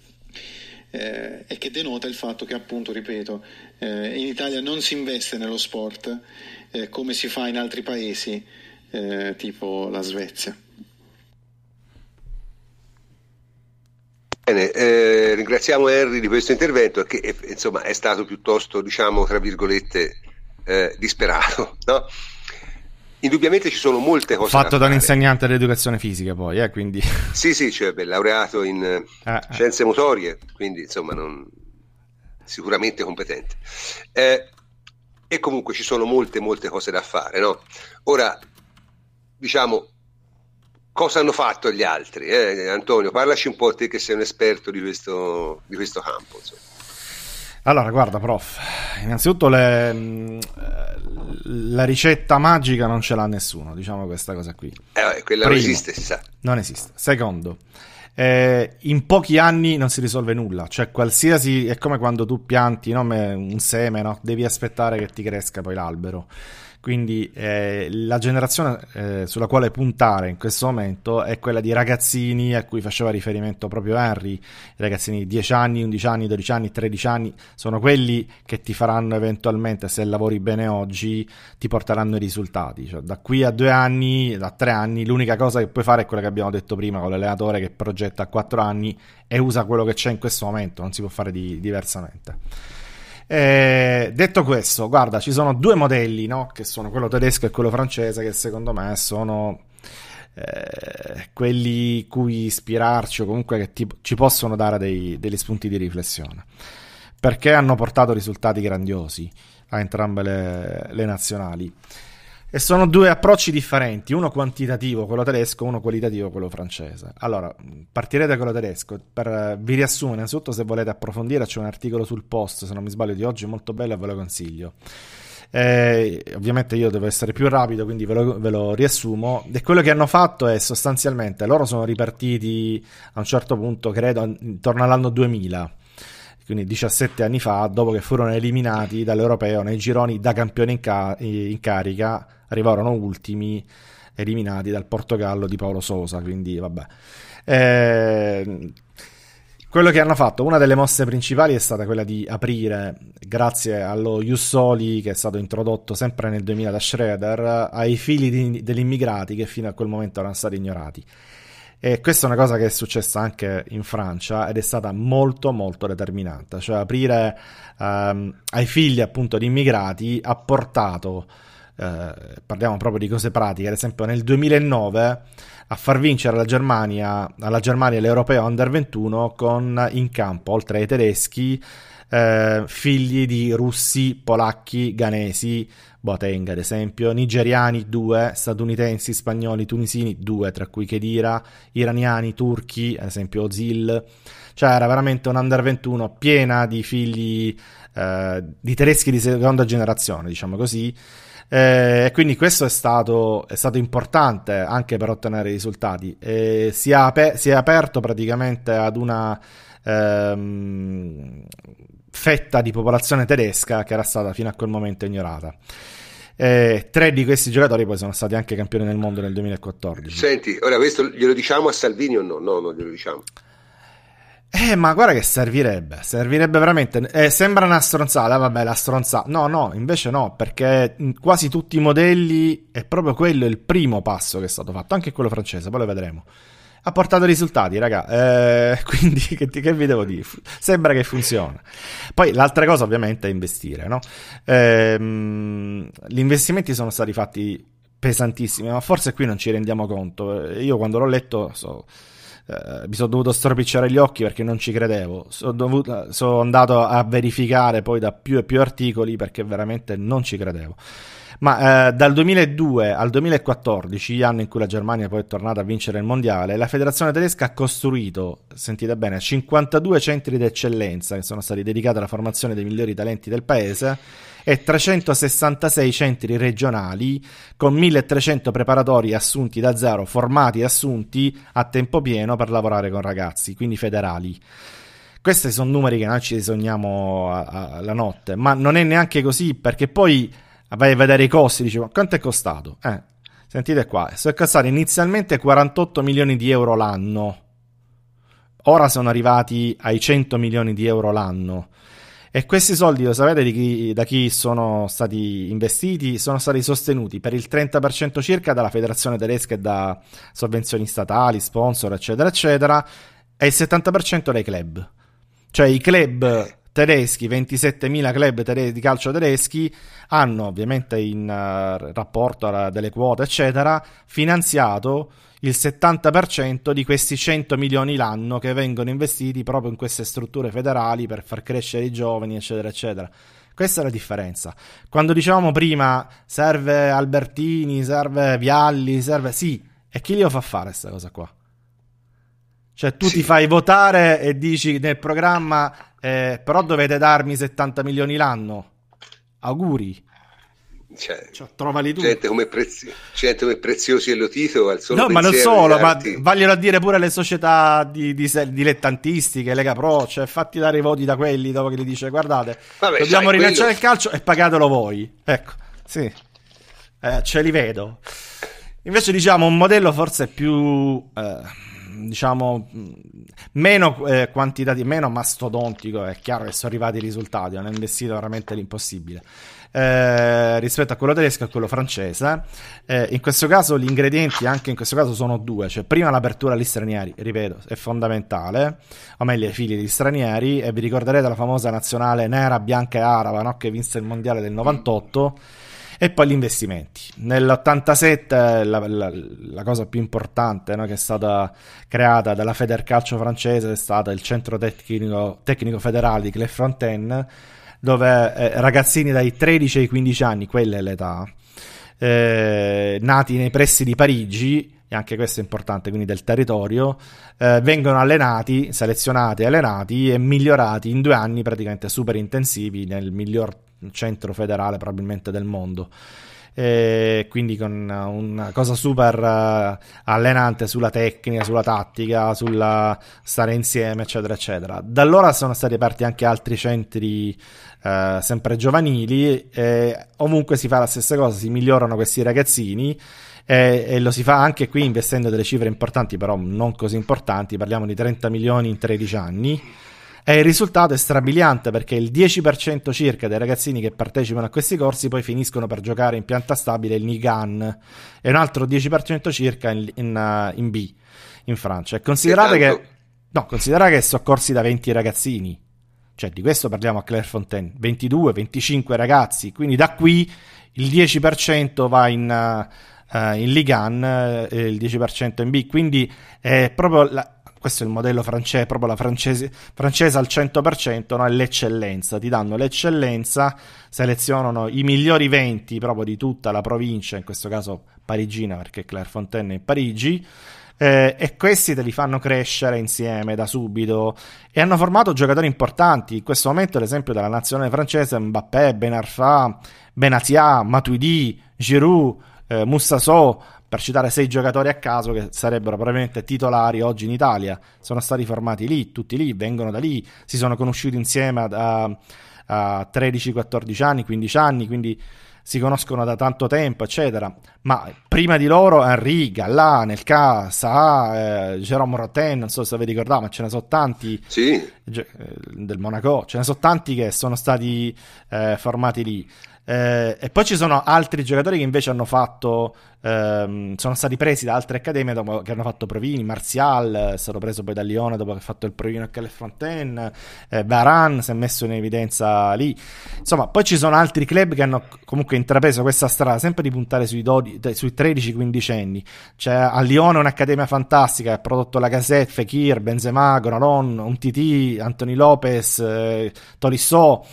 Ed è bellissimo perché poi ti senti anche rappresentato, è tutta gente di Lione questa qui, quindi ragazzini presi e, e trasformati, poi portati ehm, tramite queste eccellenze fino alla, prima squadra e in nazionale addirittura. Un'altra accademia è quella delle Havre, eh, famosa, qui, famosissima. Pogba, Diarra, eh, Payet, Mendy, il nostro Bunsong, se vogliamo trollare. Eh, vabbè, però. Eh, eh, però viene anche lui, è stato nazionale. Eh, il Monaco è un'altra invece realtà, cioè insomma lì eh, puntano sull'eccellenza, prendere i 13-15 anni, eh, lavorarci molto molto seriamente, fare una selezione che poi, non vorrei dilungarmi, ma insomma parte dalle scuole perché vengono selezionati nelle scuole, lì si fa l'educazione fisica in un certo maniera, il calcio fa parte anche della scuola, è parte integrante eh, quindi le vanno, vanno, a visionare, selezionano appunto i migliori, fanno i provini.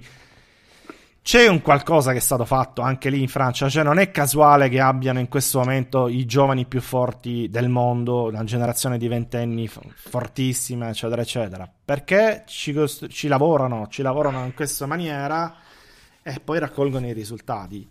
Questa forza la Comunque, può fare l'Italia, però, però con- con- concludo. No, voglio concludi, sì. La differenza, sono veloce, la differenza è questa. Al di là di tutto, tu dici, vabbè, eh, ma noi ce lo, ce lo, potremmo fare pure noi, il centro sportivo di Vinovo, lo facciamo, è bello, è bellissimo, non c'è nulla da invidiare, sì. La differenza vera poi è che lì si punta poi eh, in, uh, a tutti gli effetti sui giovani, cioè li si fa giocare.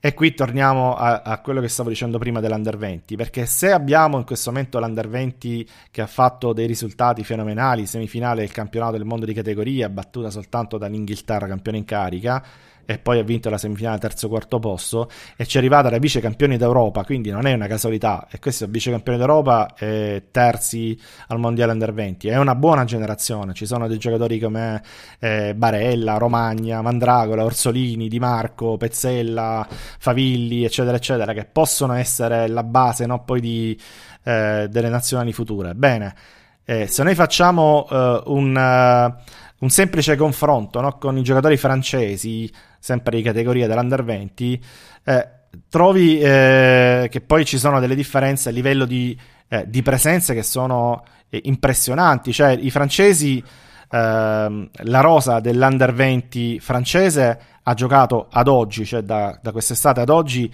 3368 minuti. Ehm, scusami, 15.000 minuti ehm, complessivi, gli italiani hanno giocato 3.368 minuti, soltanto eh, due giocatori giocano eh, in Serie A e gli altri, la maggior parte, non ha neanche una presenza in Serie A. Quindi stiamo parlando di quello. In realtà è che poi non giocano sti ragazzi. Ci, Ci sono, sono i due che giocano in Serie A? C'è Barella, Mandragora. Ci sono Orsolini. sette che hanno almeno una presenza. Orsolini gioca pochissimo. Eh, vado a memoria, gli altri, non so, mi aiuterà Francesco. Insomma, sono sette con Romagna, sette con una presenza. Minutaggio complessivo è veramente basso, e quindi stiamo parlando di questo. Stiamo parlando di giocatori che hanno giocato pochissimo. Cassata. cassata. Sì, diciamo il capocannoniere dell'Under 20 finora ha 78 minuti in 12 giornate. Sì, diciamo anche che lì forse la Juve ha sbagliato a darlo all'Atalanta. Sì, ha sbagliato, ha sbagliato, la Juventus, ma io non ne faccio un, una, non sto personalizzando. Cioè, il problema no, è che. Forse ha sbagliato, però voglio dire. in generale non, gioca, non, giocano, non giocano mai. Non giocano no, mai. No, certo, certo. No, però dico che Orsolini probabilmente in altri contesti avrebbe più facilità. Lì, se sì. giocano senza la destra, lui ovviamente fa più fatica, essendo un esterno di destra. Insomma. Poi ci giocano no, Ilicic e Kurtic. Insomma, vabbè. Certo. No, è sempre il solito problema. Questo, è lì, eh, devono giocare, un... altrimenti sono tutte, tutto bello, tutto bello, puntiamo sui giovani, eh, ma non federali, puoi, sì, però il problema, il problema, è che, eh, qual è il discorso? È che te, eh, cioè, devono giocare, ma ci vorrebbe, bisognerebbe che le squadre italiane tutte lavorassero come fanno tutte le altre squadre di tutti gli altri campionati d'Europa, non solo per sé, ma per il movimento. Nel senso, è chiaro che alla Juve Orsolini non può giocare. Cioè, alla Juve può giocare titolare all'età di Orsolini Del Piero, Pogba, Mbappé se l'avessimo preso, questi giocatori qui. Ma è anche normale che sia così. È chiaro? Eh, Orsolini dovrebbe giocare titolare nel Bologna, inamovibile. Certo. certo. Solo che il Bologna non lo mette titolare perché ha il suo giocatore di categoria di 28 anni o 30 di tale garanzie e che magari c'ha il procuratore che prende la stecca e che magari il DS prende la stecca dal procuratore, cioè solite cose, dai. Quindi questo è un problema estremamente difficile da risolvere a livello diciamo ma prof, non, è, non, è, difficilissimo da risolvere a livello pratico perché il Bologna dovrebbe ad esempio avere delle scuole calcio dove prendere tutti i ragazzini emiliani, attrarre, attrarli, eh, lavorare come fanno in Francia. Non capisco perché in Francia ci riescono e no, no, siamo più scemi. Lavorarci, crescere. Abbiamo altri interessi. Eh, eh, abbiamo però, altri interessi. Però sono degli interessi che non ti portano né soldi quelli italiani, perché se li fanno di più quelli francesi, perché ti esce un fenomeno e lo piazzi a, a livelli mostruosi. Eh, non ti permettono di autosostenerti. Ma qual era la squadra? La squadra dove era prima Mbappé che, che squadra era? Prima del Monaco. Bondi. Non ah. ricordo, c'è una squadra che ha fatto, eh, mi sembra la veglia proprio perché, perché aveva la percentuale. Su... Sì, sì, sì, sì, è quella. No, tu Cos'era stai parlando di... del Dembélé, stai parlando di Dembélé. Dembélé, Dembélé, Dembélé, Dembélé sì. a Rennes. A Rennes ha eh, preso, quel... ha beccato sì. il... Sì, sì, ha fatto il jackpot, hanno preso tipo 30-40 milioni sì, dalla sì, dalla sì. gestione al Barcellona di... che avevano fatto la veglia di preghiera la sera eh, prima sì, perché... sì, sì, sì, sì. Eh beh, c'avevano la percentuale su vendite future del giocatore sì ma te li fai eh, eh, non lo so, non c'è nulla in realtà che eh, a livello manageriale no, impedisca a un club di Serie A di puntare sui giovani. Anzi, è esattamente quello che dovrebbe fare perché prima costano poco se tu te li cresci. Eh, secondo, ti, ti fanno uh, plusvalenze mondiali e terzo ti puoi fare la squadra e fanno così in tutta Europa prof. Fan, in realtà fanno così anche il Barcellona, il Real Madrid però vabbè certo. diciamo che in Italia eh, non, non, aspiriamo a tanto però i, i, le piccole lo fanno, le medie lo fanno, altrimenti veramente non hanno ragione di esistere su 20 squadre in Serie A, non ce l'hanno proprio. Ecco, eh, solo che è una cosa che te non riuscirai mai a convincere eh, so, a fare. Eh, lo so, dicono Quindi, tutti che il programma deve, e deve qui si ritorna, là, e, qui si ritorna, eh vabbè, ma il programma, no, il programma, può essere una cosa che fai te, non eh, che so. costringe gli altri a fare. Eh, Mi spiego? So. Nel senso, sì, sì, la, sì, sì. La... e quindi qui si arriva al, al punto vero e proprio, perché eh, tutte le volte c'è stato un disastro, no? Eh, è stato fatto diciamo, un cambiamento, quello che chiamiamo una token gesture, cioè un, un gesto così di, di, di, di, pura facciata. Nel 58, quando non andammo ai mondiali, io non c'ero, anzi, avevo un anno, però non me lo ricordo, e eh, fu, furono cambiate le regole per l'ingaggio degli stranieri. Nel 66, dopo il disastro con la Corea, eh, il campionato passò da 18 a 16 squadre.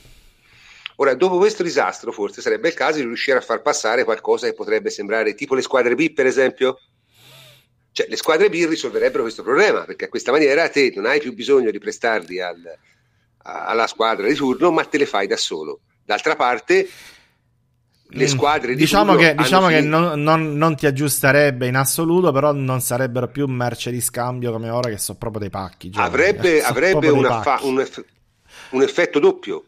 Cioè il primo effetto è che la Juve si può fare per esempio la sua squadra B che gioca fino secondo me alla Serie B tranquillamente con i giocatori e inoltre magari le squadre che eh, campano di prestiti. Avrebbero un altro atteggiamento forse? Cioè, non lo so, io...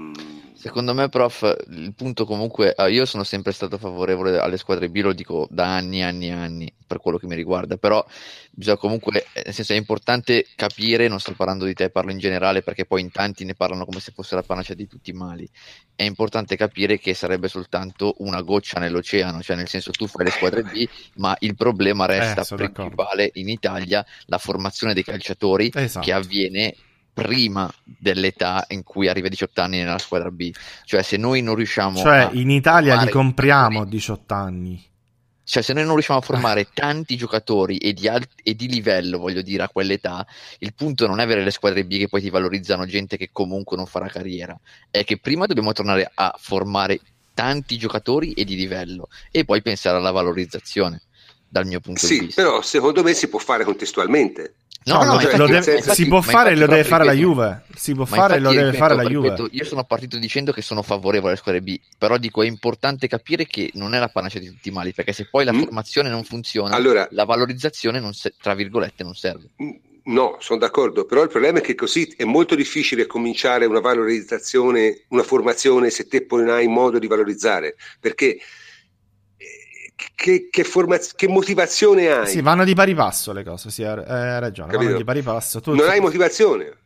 Non hai motivazione. Eh, Perché a differenza, motiv- a differenza, di altri campionati ci sogniamo eh, i diciottenni, i ventenni lanciati dalla Juventus o inseriti in rosa, quello ormai ci ho rinunciato da anni, però tu dici almeno creami la Serie B, sì, le, le squadre B comunque anche, rimangono... Non è, le, non è, che le, grandi d'Europa poi lo facciano tutti i giorni, eh, lo fanno con i fuori classe No, lo fanno con i fuori classe anche con... Diciamo che sono molti di più, prof, dai, sono molti di più della, della Juventus. La Juventus è fanalino di coda mondiale da questo punto di vista, cioè non, non abbiamo prodotto nulla negli ultimi vent'anni, credo Marchisio. Eh... C'è da dire che però dal punto di vista caratteriale reggere l'impatto con la Juve nel calcio italiano è più difficile reggere l'impatto col Paris Saint-Germain sì, sì, ma infatti dico ok, mi eh, metto da parte questa battaglia su, sui giovani da far giocare Juve. a 19 anni nella Juve, però almeno dategli le squadre B così almeno c'è una, uno sbocco le, per questi ragazzi. La simulazionisti la squadra B è stata uno dei temi più ricorrenti di Agnelli, cioè l'ha citato comunque Vabbè, è un cavallo di battaglia sì. storico. Cioè, secondo me la Juventus è arrivata a un livello per cui l'unico anno che ha fatto programmazione di lungo termine è il primo anno di Marotta e Agnelli, perché lo hanno fatto. Hanno fatto una squadra consapevolmente debole, però tagliando tutti i rami secchi, a costo di, di, di, di prendere un allenatore... Beh, il 30% di stipendi in meno, sì.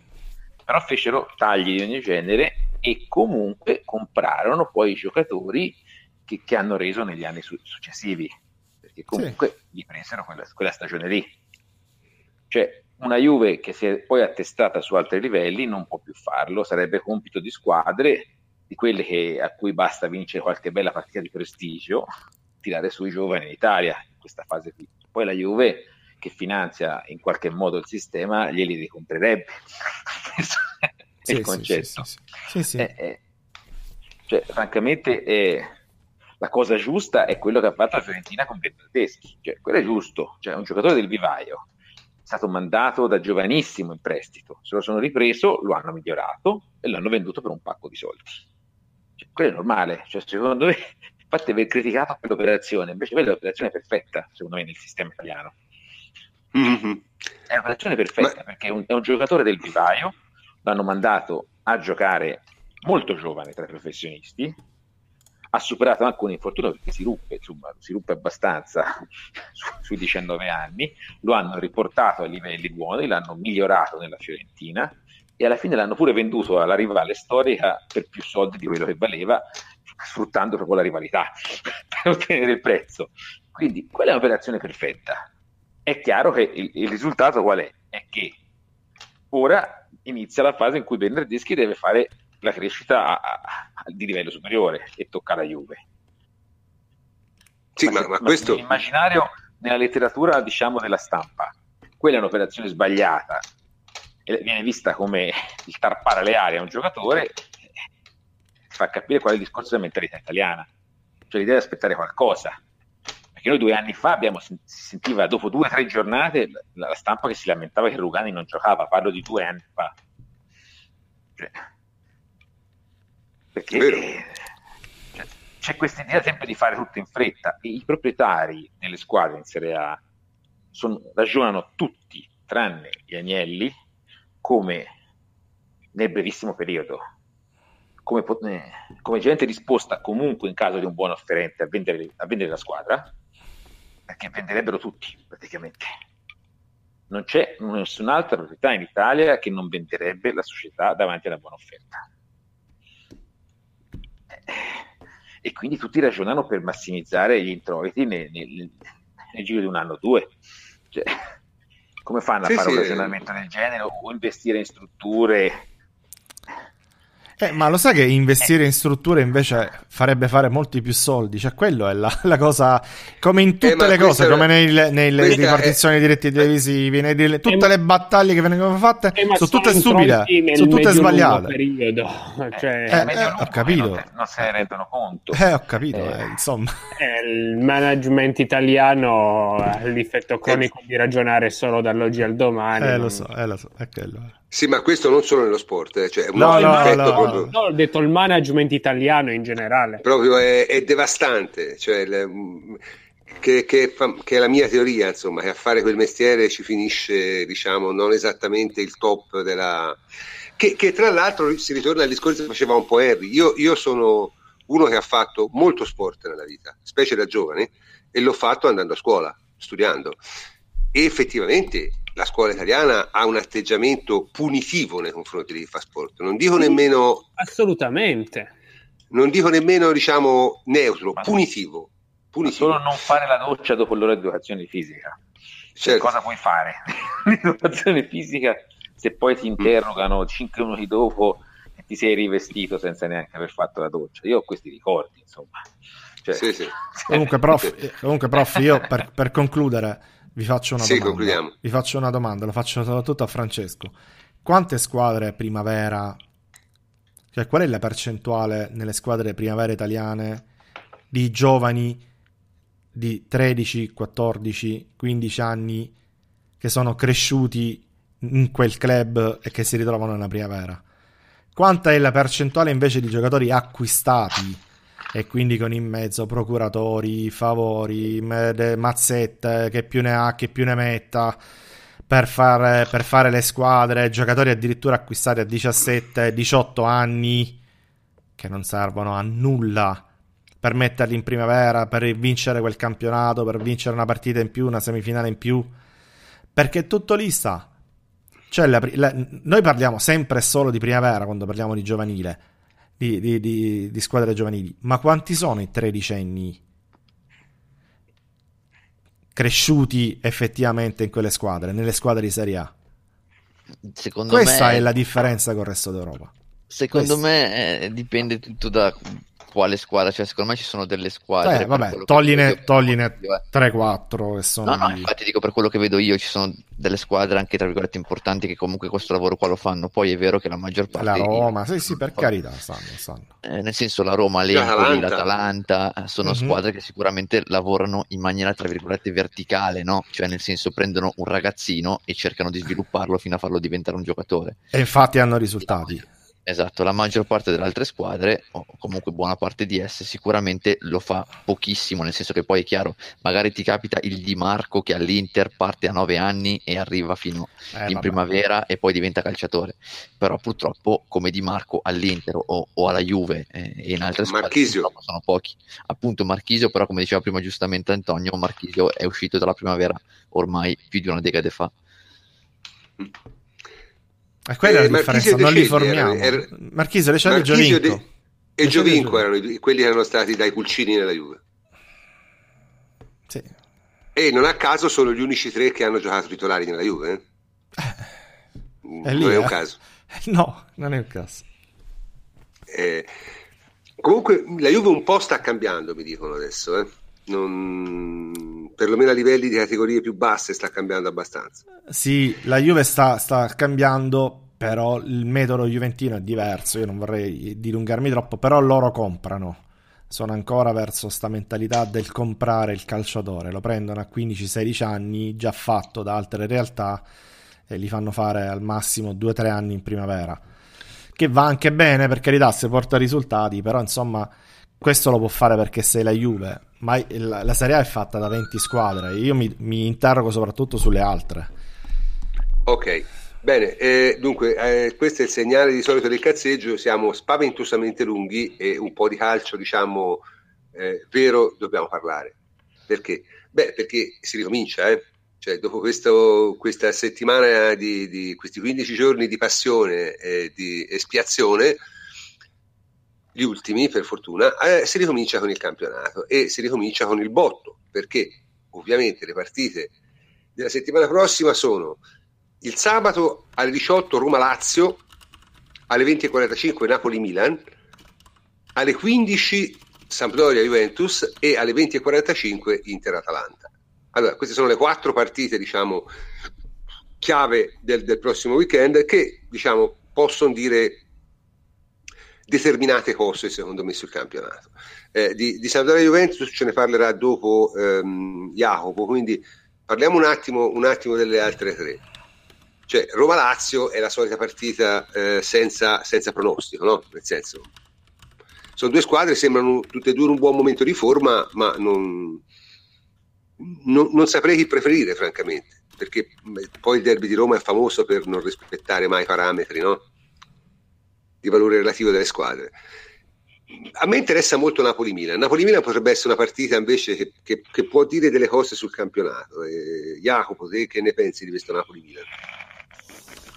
Sì, eh, il Chievo-Napoli è stato uno stop eh, un pochino in, tra virgolette inatteso perché è stato il primo stop del Napoli non con le prime della classe, quindi secondo me eh, è chiamato un pochino a, a reagire a dare ed adesso appunto che il gap, con, il gap con la Juve si è ridotto. Il punto di vantaggio è solo uno. Sarà un pochino interessante anche vedere come inizieranno a gestirla anche mentalmente insomma av- avranno un pochino più di, di tensione rispetto, rispetto a prima. Certo è che incontrano comunque una squadra in profonda difficoltà per quanto magari non sia debba ancora bene ammortizzare il, il pesante infortunio di Gulam gli automatismi del Napoli secondo me pur con i propri limiti bastano e avanzano per avere ragione di questo disastrato Milan attuale. No, ma era solo okay. una cosa psicologica quella partita lì. Cioè io, se, noi due settimane fa, tre settimane fa soffrivamo, io temevo di essere la prima squadra decente a non riuscire a battere il Milan perché ora questa cosa l'abbiamo passata al Napoli, che ci, sì, ci hanno vinto tutti, praticamente sì. ci siamo liberati sia del Milan che del Benevento, cioè, si rischiava di essere i primi a far fare un punto al Benevento e i primi a non battere il Milan, praticamente, delle squadre decenti, ci siamo in qualche modo liberati del fardello, adesso questo al Napoli. Sì, è il discorso che prima o poi il Milan un punto lo deve fare, non le può perdere tutte, no? Quindi in realtà le può perdere eh, tutte, eh, però vabbè, eh, questo è quello che si dice. Però Napoli può essere la squadra che, pur essendo superiore per dei automatismi tattici, come diceva Jacopo, però può avere anche il discorso psicologico perché gli potrebbe prendere la frenesia. E, e poi va detto che le partite di ritorno da, dalle qualificazioni ci sono l'incognita di come i giocatori tornino. Però il Milan non mi sembra proprio il tipo di squadra che mette in difficoltà Napoli perché copre malissimo gli spazi intermedi con Biglia che è uno schermo difensivo abbastanza censurabile. Secondo me saranno altre le partite in cui il Napoli potrà, avrà degli stop. Mm, non sono molto fiducioso sul suo stop. Tatticamente hai ragione, però questa è una partita. Il Napoli è talmente pompato che forse Montella può rigiocare da provinciale come ha fatto l'anno scorso cioè una partita da profondo underdog, che è stata l'unica cosa che ha funzionato l'anno scorso nel Milan. Poter giocare veramente come una squadra che gioca per salvarsi. Mentre quest'anno, oltre a tutti i loro problemi tattici, c'è anche il problema di doversi dimostrare all'altezza degli investimenti. Secondo me a Napoli possono veramente giocare come il Benevento. Cioè, sì, però anche se ti abbassi, anche se ti schiacci, anche se giochi da provinciale, devi avere proprio gli, devi avere l'attenzione per mantenere le linee compatte. E hai ragione in quello che dici, però io mi ripeto, credo che Napoli vincerà abbastanza agevolmente.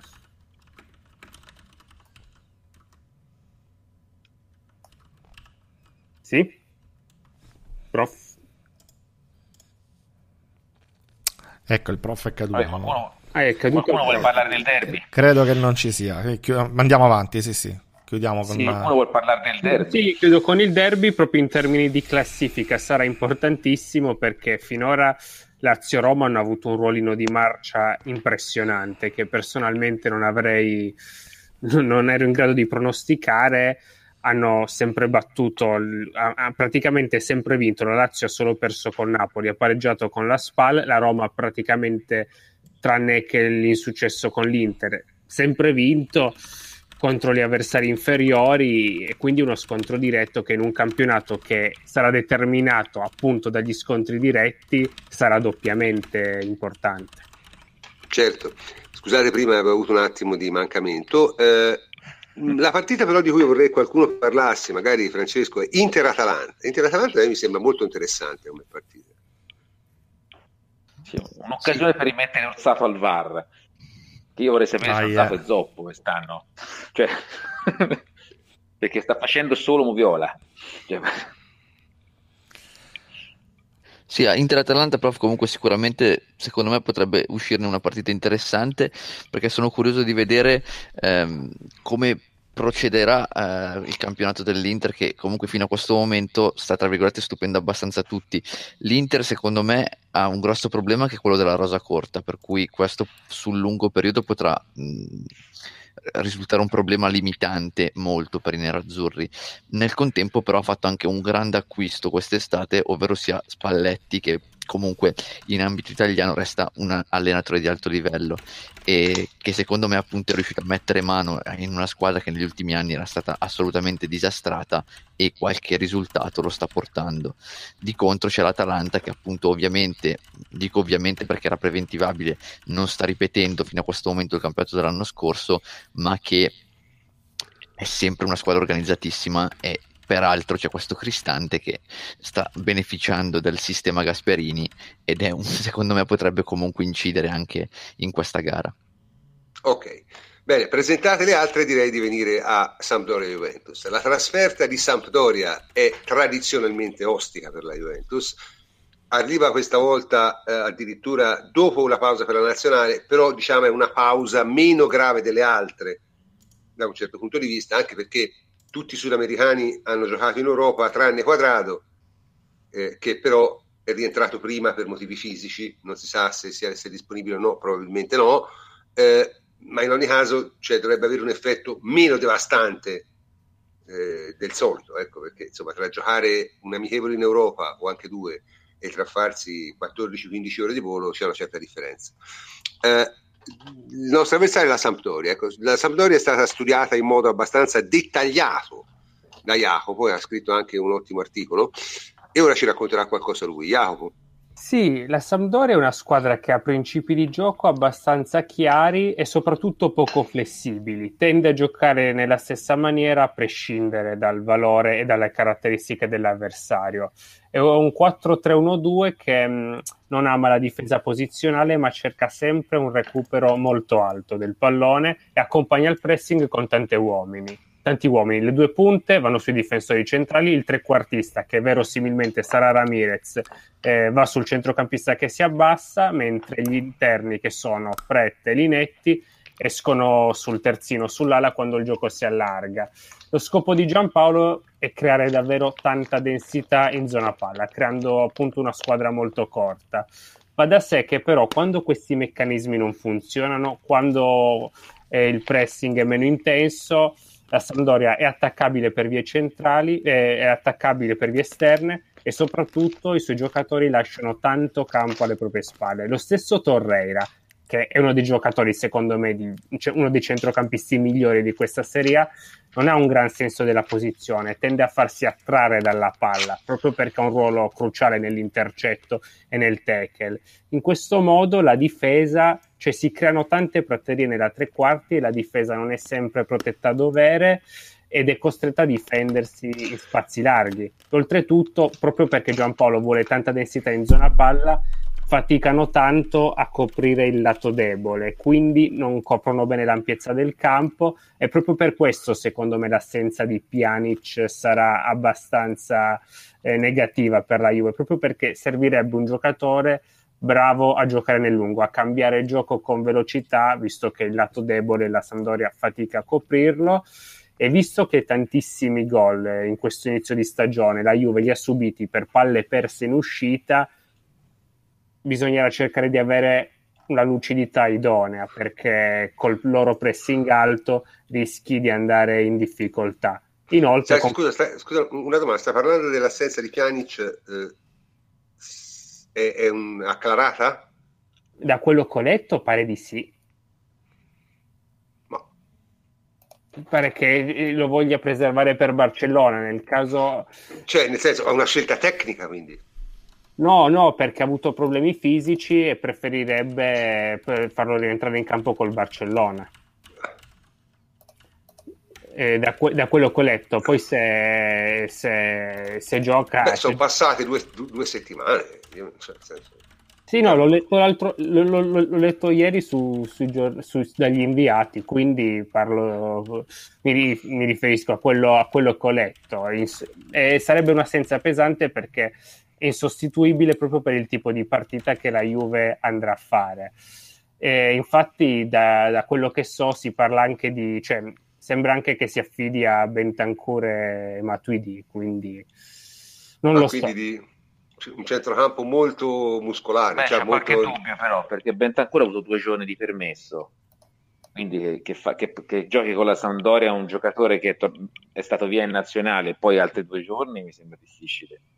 Io penso giocherà Marchisio comunque. Marchisio, e infatti, e, e sono d'accordo. E, eh, quello, eh. infatti è quello dove volevo arrivare. Nel caso eh. mancasse Pjanic, secondo me Marchisio, cioè, se sta bene, è quello da far giocare perché è quello che in assenza del bosniaco ha più facilità nel cambio gioco, no? nel, nell'aprire il campo. Eh, mi aspetto tantissimo anche da Chiellini che deve confermare il suo grandissimo momento di forma perché la Sampdoria quando eh, trova le linee centrali coperte, quindi quando gli interni, Pret e Linetti non riescono a trovare spazio tra le linee, abusa del lancio lungo praticamente perché Zapata fisicamente è un giocatore i grandi doti che è in grado di far risalire la squadra. Quindi eh, Chiellini dovrà replicare la partita di, di San Siro dove eh, ostacolando Kalinic ha creato grattacapi alla risalita del campo del Milan. Per Ma il resto... che non giochi secondo me cioè, potrebbe anche far giocare Benassia Lucani. Eh, lo so, però io Chiellini se eh. se sente, secondo me un gioco non può, non può mancare. È uno di quelli proprio C'è la partita di tre giorni dopo, insomma, per Chiellini. Quella, il, ah, e tra l'altro, prof, prima parlavi di Quadrado, ricordiamo che Zapata è un suo compagno di nazionale, anche lui ha avuto un volo abbastanza, abbastanza lungo. Ah, sì, sì, sì, sì, è vero, è vero. È vero. No, Zapata secondo me mh, devi fare un vecchio, cioè deve andare sulla seconda palla, cioè non, non puoi sperare di batterlo sulle palle lunghe che quello, semplicemente andare sulla seconda palla. Che è quello che Rugani, mi ricordo, ha fatto benissimo a San Siro. Con, ehm, cercavano Kalinic con Ciaglanoglu a rimorchio. Rugani anche lì era stato molto, molto attento. Però sì, diciamo che la difesa posizionale della Juve si, mantiene que- si sta mantenendo a ottimi livelli. Verosimilmente abuseranno del lancio lungo e vabbè, lì Chiellini ha, ha l'esperienza per riuscire a tenere a bada Zapata, però per il tipo di partita che, che affronteremo, secondo me Douglas Costa deve giocare dal primo minuto perché soffrono il lato debole, se lo isoli bene lui può fare, può fare la differenza, è proprio, suo, è proprio il suo tipo di gara. Quindi te metteresti Manzukic a destra e sì, sì, Douglas a sinistra. È, è una che, che, tutti noi auspichiamo, però eh, Allegri è, è abbastanza famoso per, per, meditarle un po' di più queste soluzioni. Quindi vediamo un po'. Sicuramente giocheranno loro due, così come giocheranno Higuain e Dybala, sicuramente. Eh, a centrocampo sicuramente giocherà Marchisio, secondo me Marchisio Matuidi secondo me è la, è la coppia più probabile, se non gioca Pjanic. Eh, e in difesa credo che confermerà De Sciglio e Alexandro. Beh, però eh, contando che non, non, gioca in Champions, può anche darsi che giochi Lichsteiner. Ah, può darsi che giochi Lichsteiner, certo. Può darsi che giochi Lichsteiner. Sì, però eh, vi consiglio a tutti, agli amici che ci ascoltano, anche di comunque vedersi anche solo gli highlights delle partite della Sampdoria proprio per il suo modo rischioso e spregiudicato di, di giocare, concede tanto in qualsiasi partita. Eh.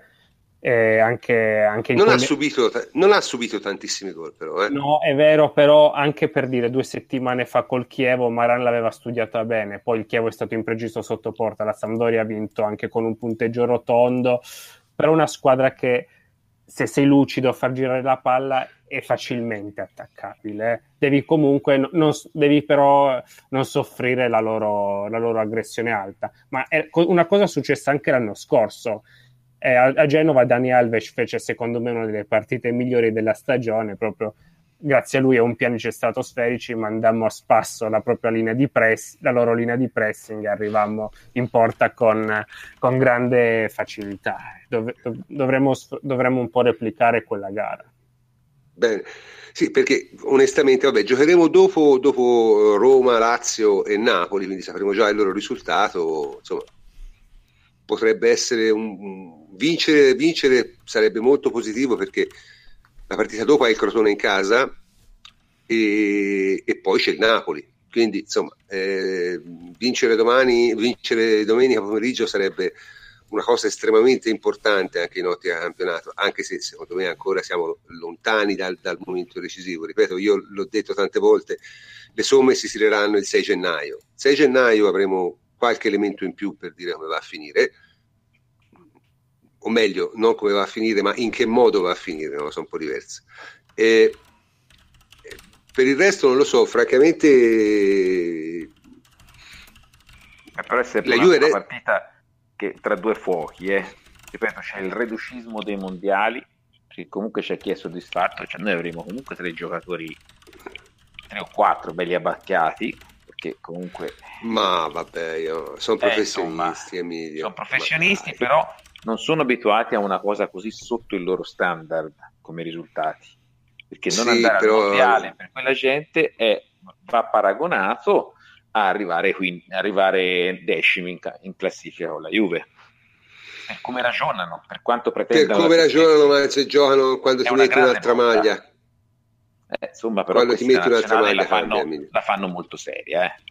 Anzi, se no non la farebbero a sì, però, o a 40. Sì, però, cioè. sì, sono d'accordo, ma rimane comunque il fatto che la loro, diciamo, è alla squadra di club, cioè senza discussione. Cioè, io non mi stupirei se non giocasse nessuno, eh, dei tre che hanno giocato. Veramente Quel, non mi stupirei che giocassero sia Rugani e giocasse pure Cesni. Cioè, diciamo che affatto. Storicamente la Juve di Allegri soffre le gare dopo la sosta. Questo è un tipo di partita che tu non ti puoi permettere di approcciare sotto ritmo. Deve, devi dare quel qualcosa in più. Questa comunque è una sosta un eh, po' diversa. Eh, sia... dopo, però, eh. C'è il Barcellona dopo è un po' la gara del girone. Quindi insomma... Vabbè, eh, ripeto. esserci doppie considerazioni, ripeto, reduci da, dalla settimana e i giocatori di un certo tipo che vuoi assolutamente nella partita successiva. Io dicevo prima di Chiellini, perché secondo me Chiellini rimane comunque il miglior difensore del mondo per giocare contro i migliori attaccanti del mondo. In quello, secondo me, lo è, e lo è da anni quindi sono eh, le partite che tra avere e non avere Chiellini c'è due di differenza cioè, direi che mentre la Sampdoria è una questione anche di organizzazione. Se Benassia e Rugani giocano bene, giocano bene come Barzagli e Chillini con la Sampdoria. È un ragionamento che ha la sua validità e lo verificheremo poi in seguito alle scelte di Allegri. Eh, direi che possiamo anche chiudere la trasmissione, mezzanotte e venti, ci siamo dilungati abbastanza e comunque c'erano molte cose da dire, quindi è anche normale che sia così la nostra prossima trasmissione sarà tra una settimana, giovedì prossimo, eh, dopo la partita con il Barcellona. Dopodiché il calendario delle, delle, trasmissioni successive dipenderà un po' anche dai risultati, perché vedremo se ripassare a lunedì o se continuare di giovedì. Insomma, sarà una cosa che dovremo decidere e dipenderà essenzialmente dal risultato di Juventus-Barcellona. Quindi, mh, comincio a salutare tutti i miei complici a partire dal plenipotenziario Antonio Corsa. Ciao Antonio. Ciao prof, alla prossima. Eh, Francesco Federico Pagani, ciao Francesco. Ciao prof, alla prossima, buonanotte. Emilio Carli, ciao Emilio. Ciao a tutti, buonanotte. E infine Jacopo Azzolini, ciao Jacopo. Ciao prof, buonanotte a tutti.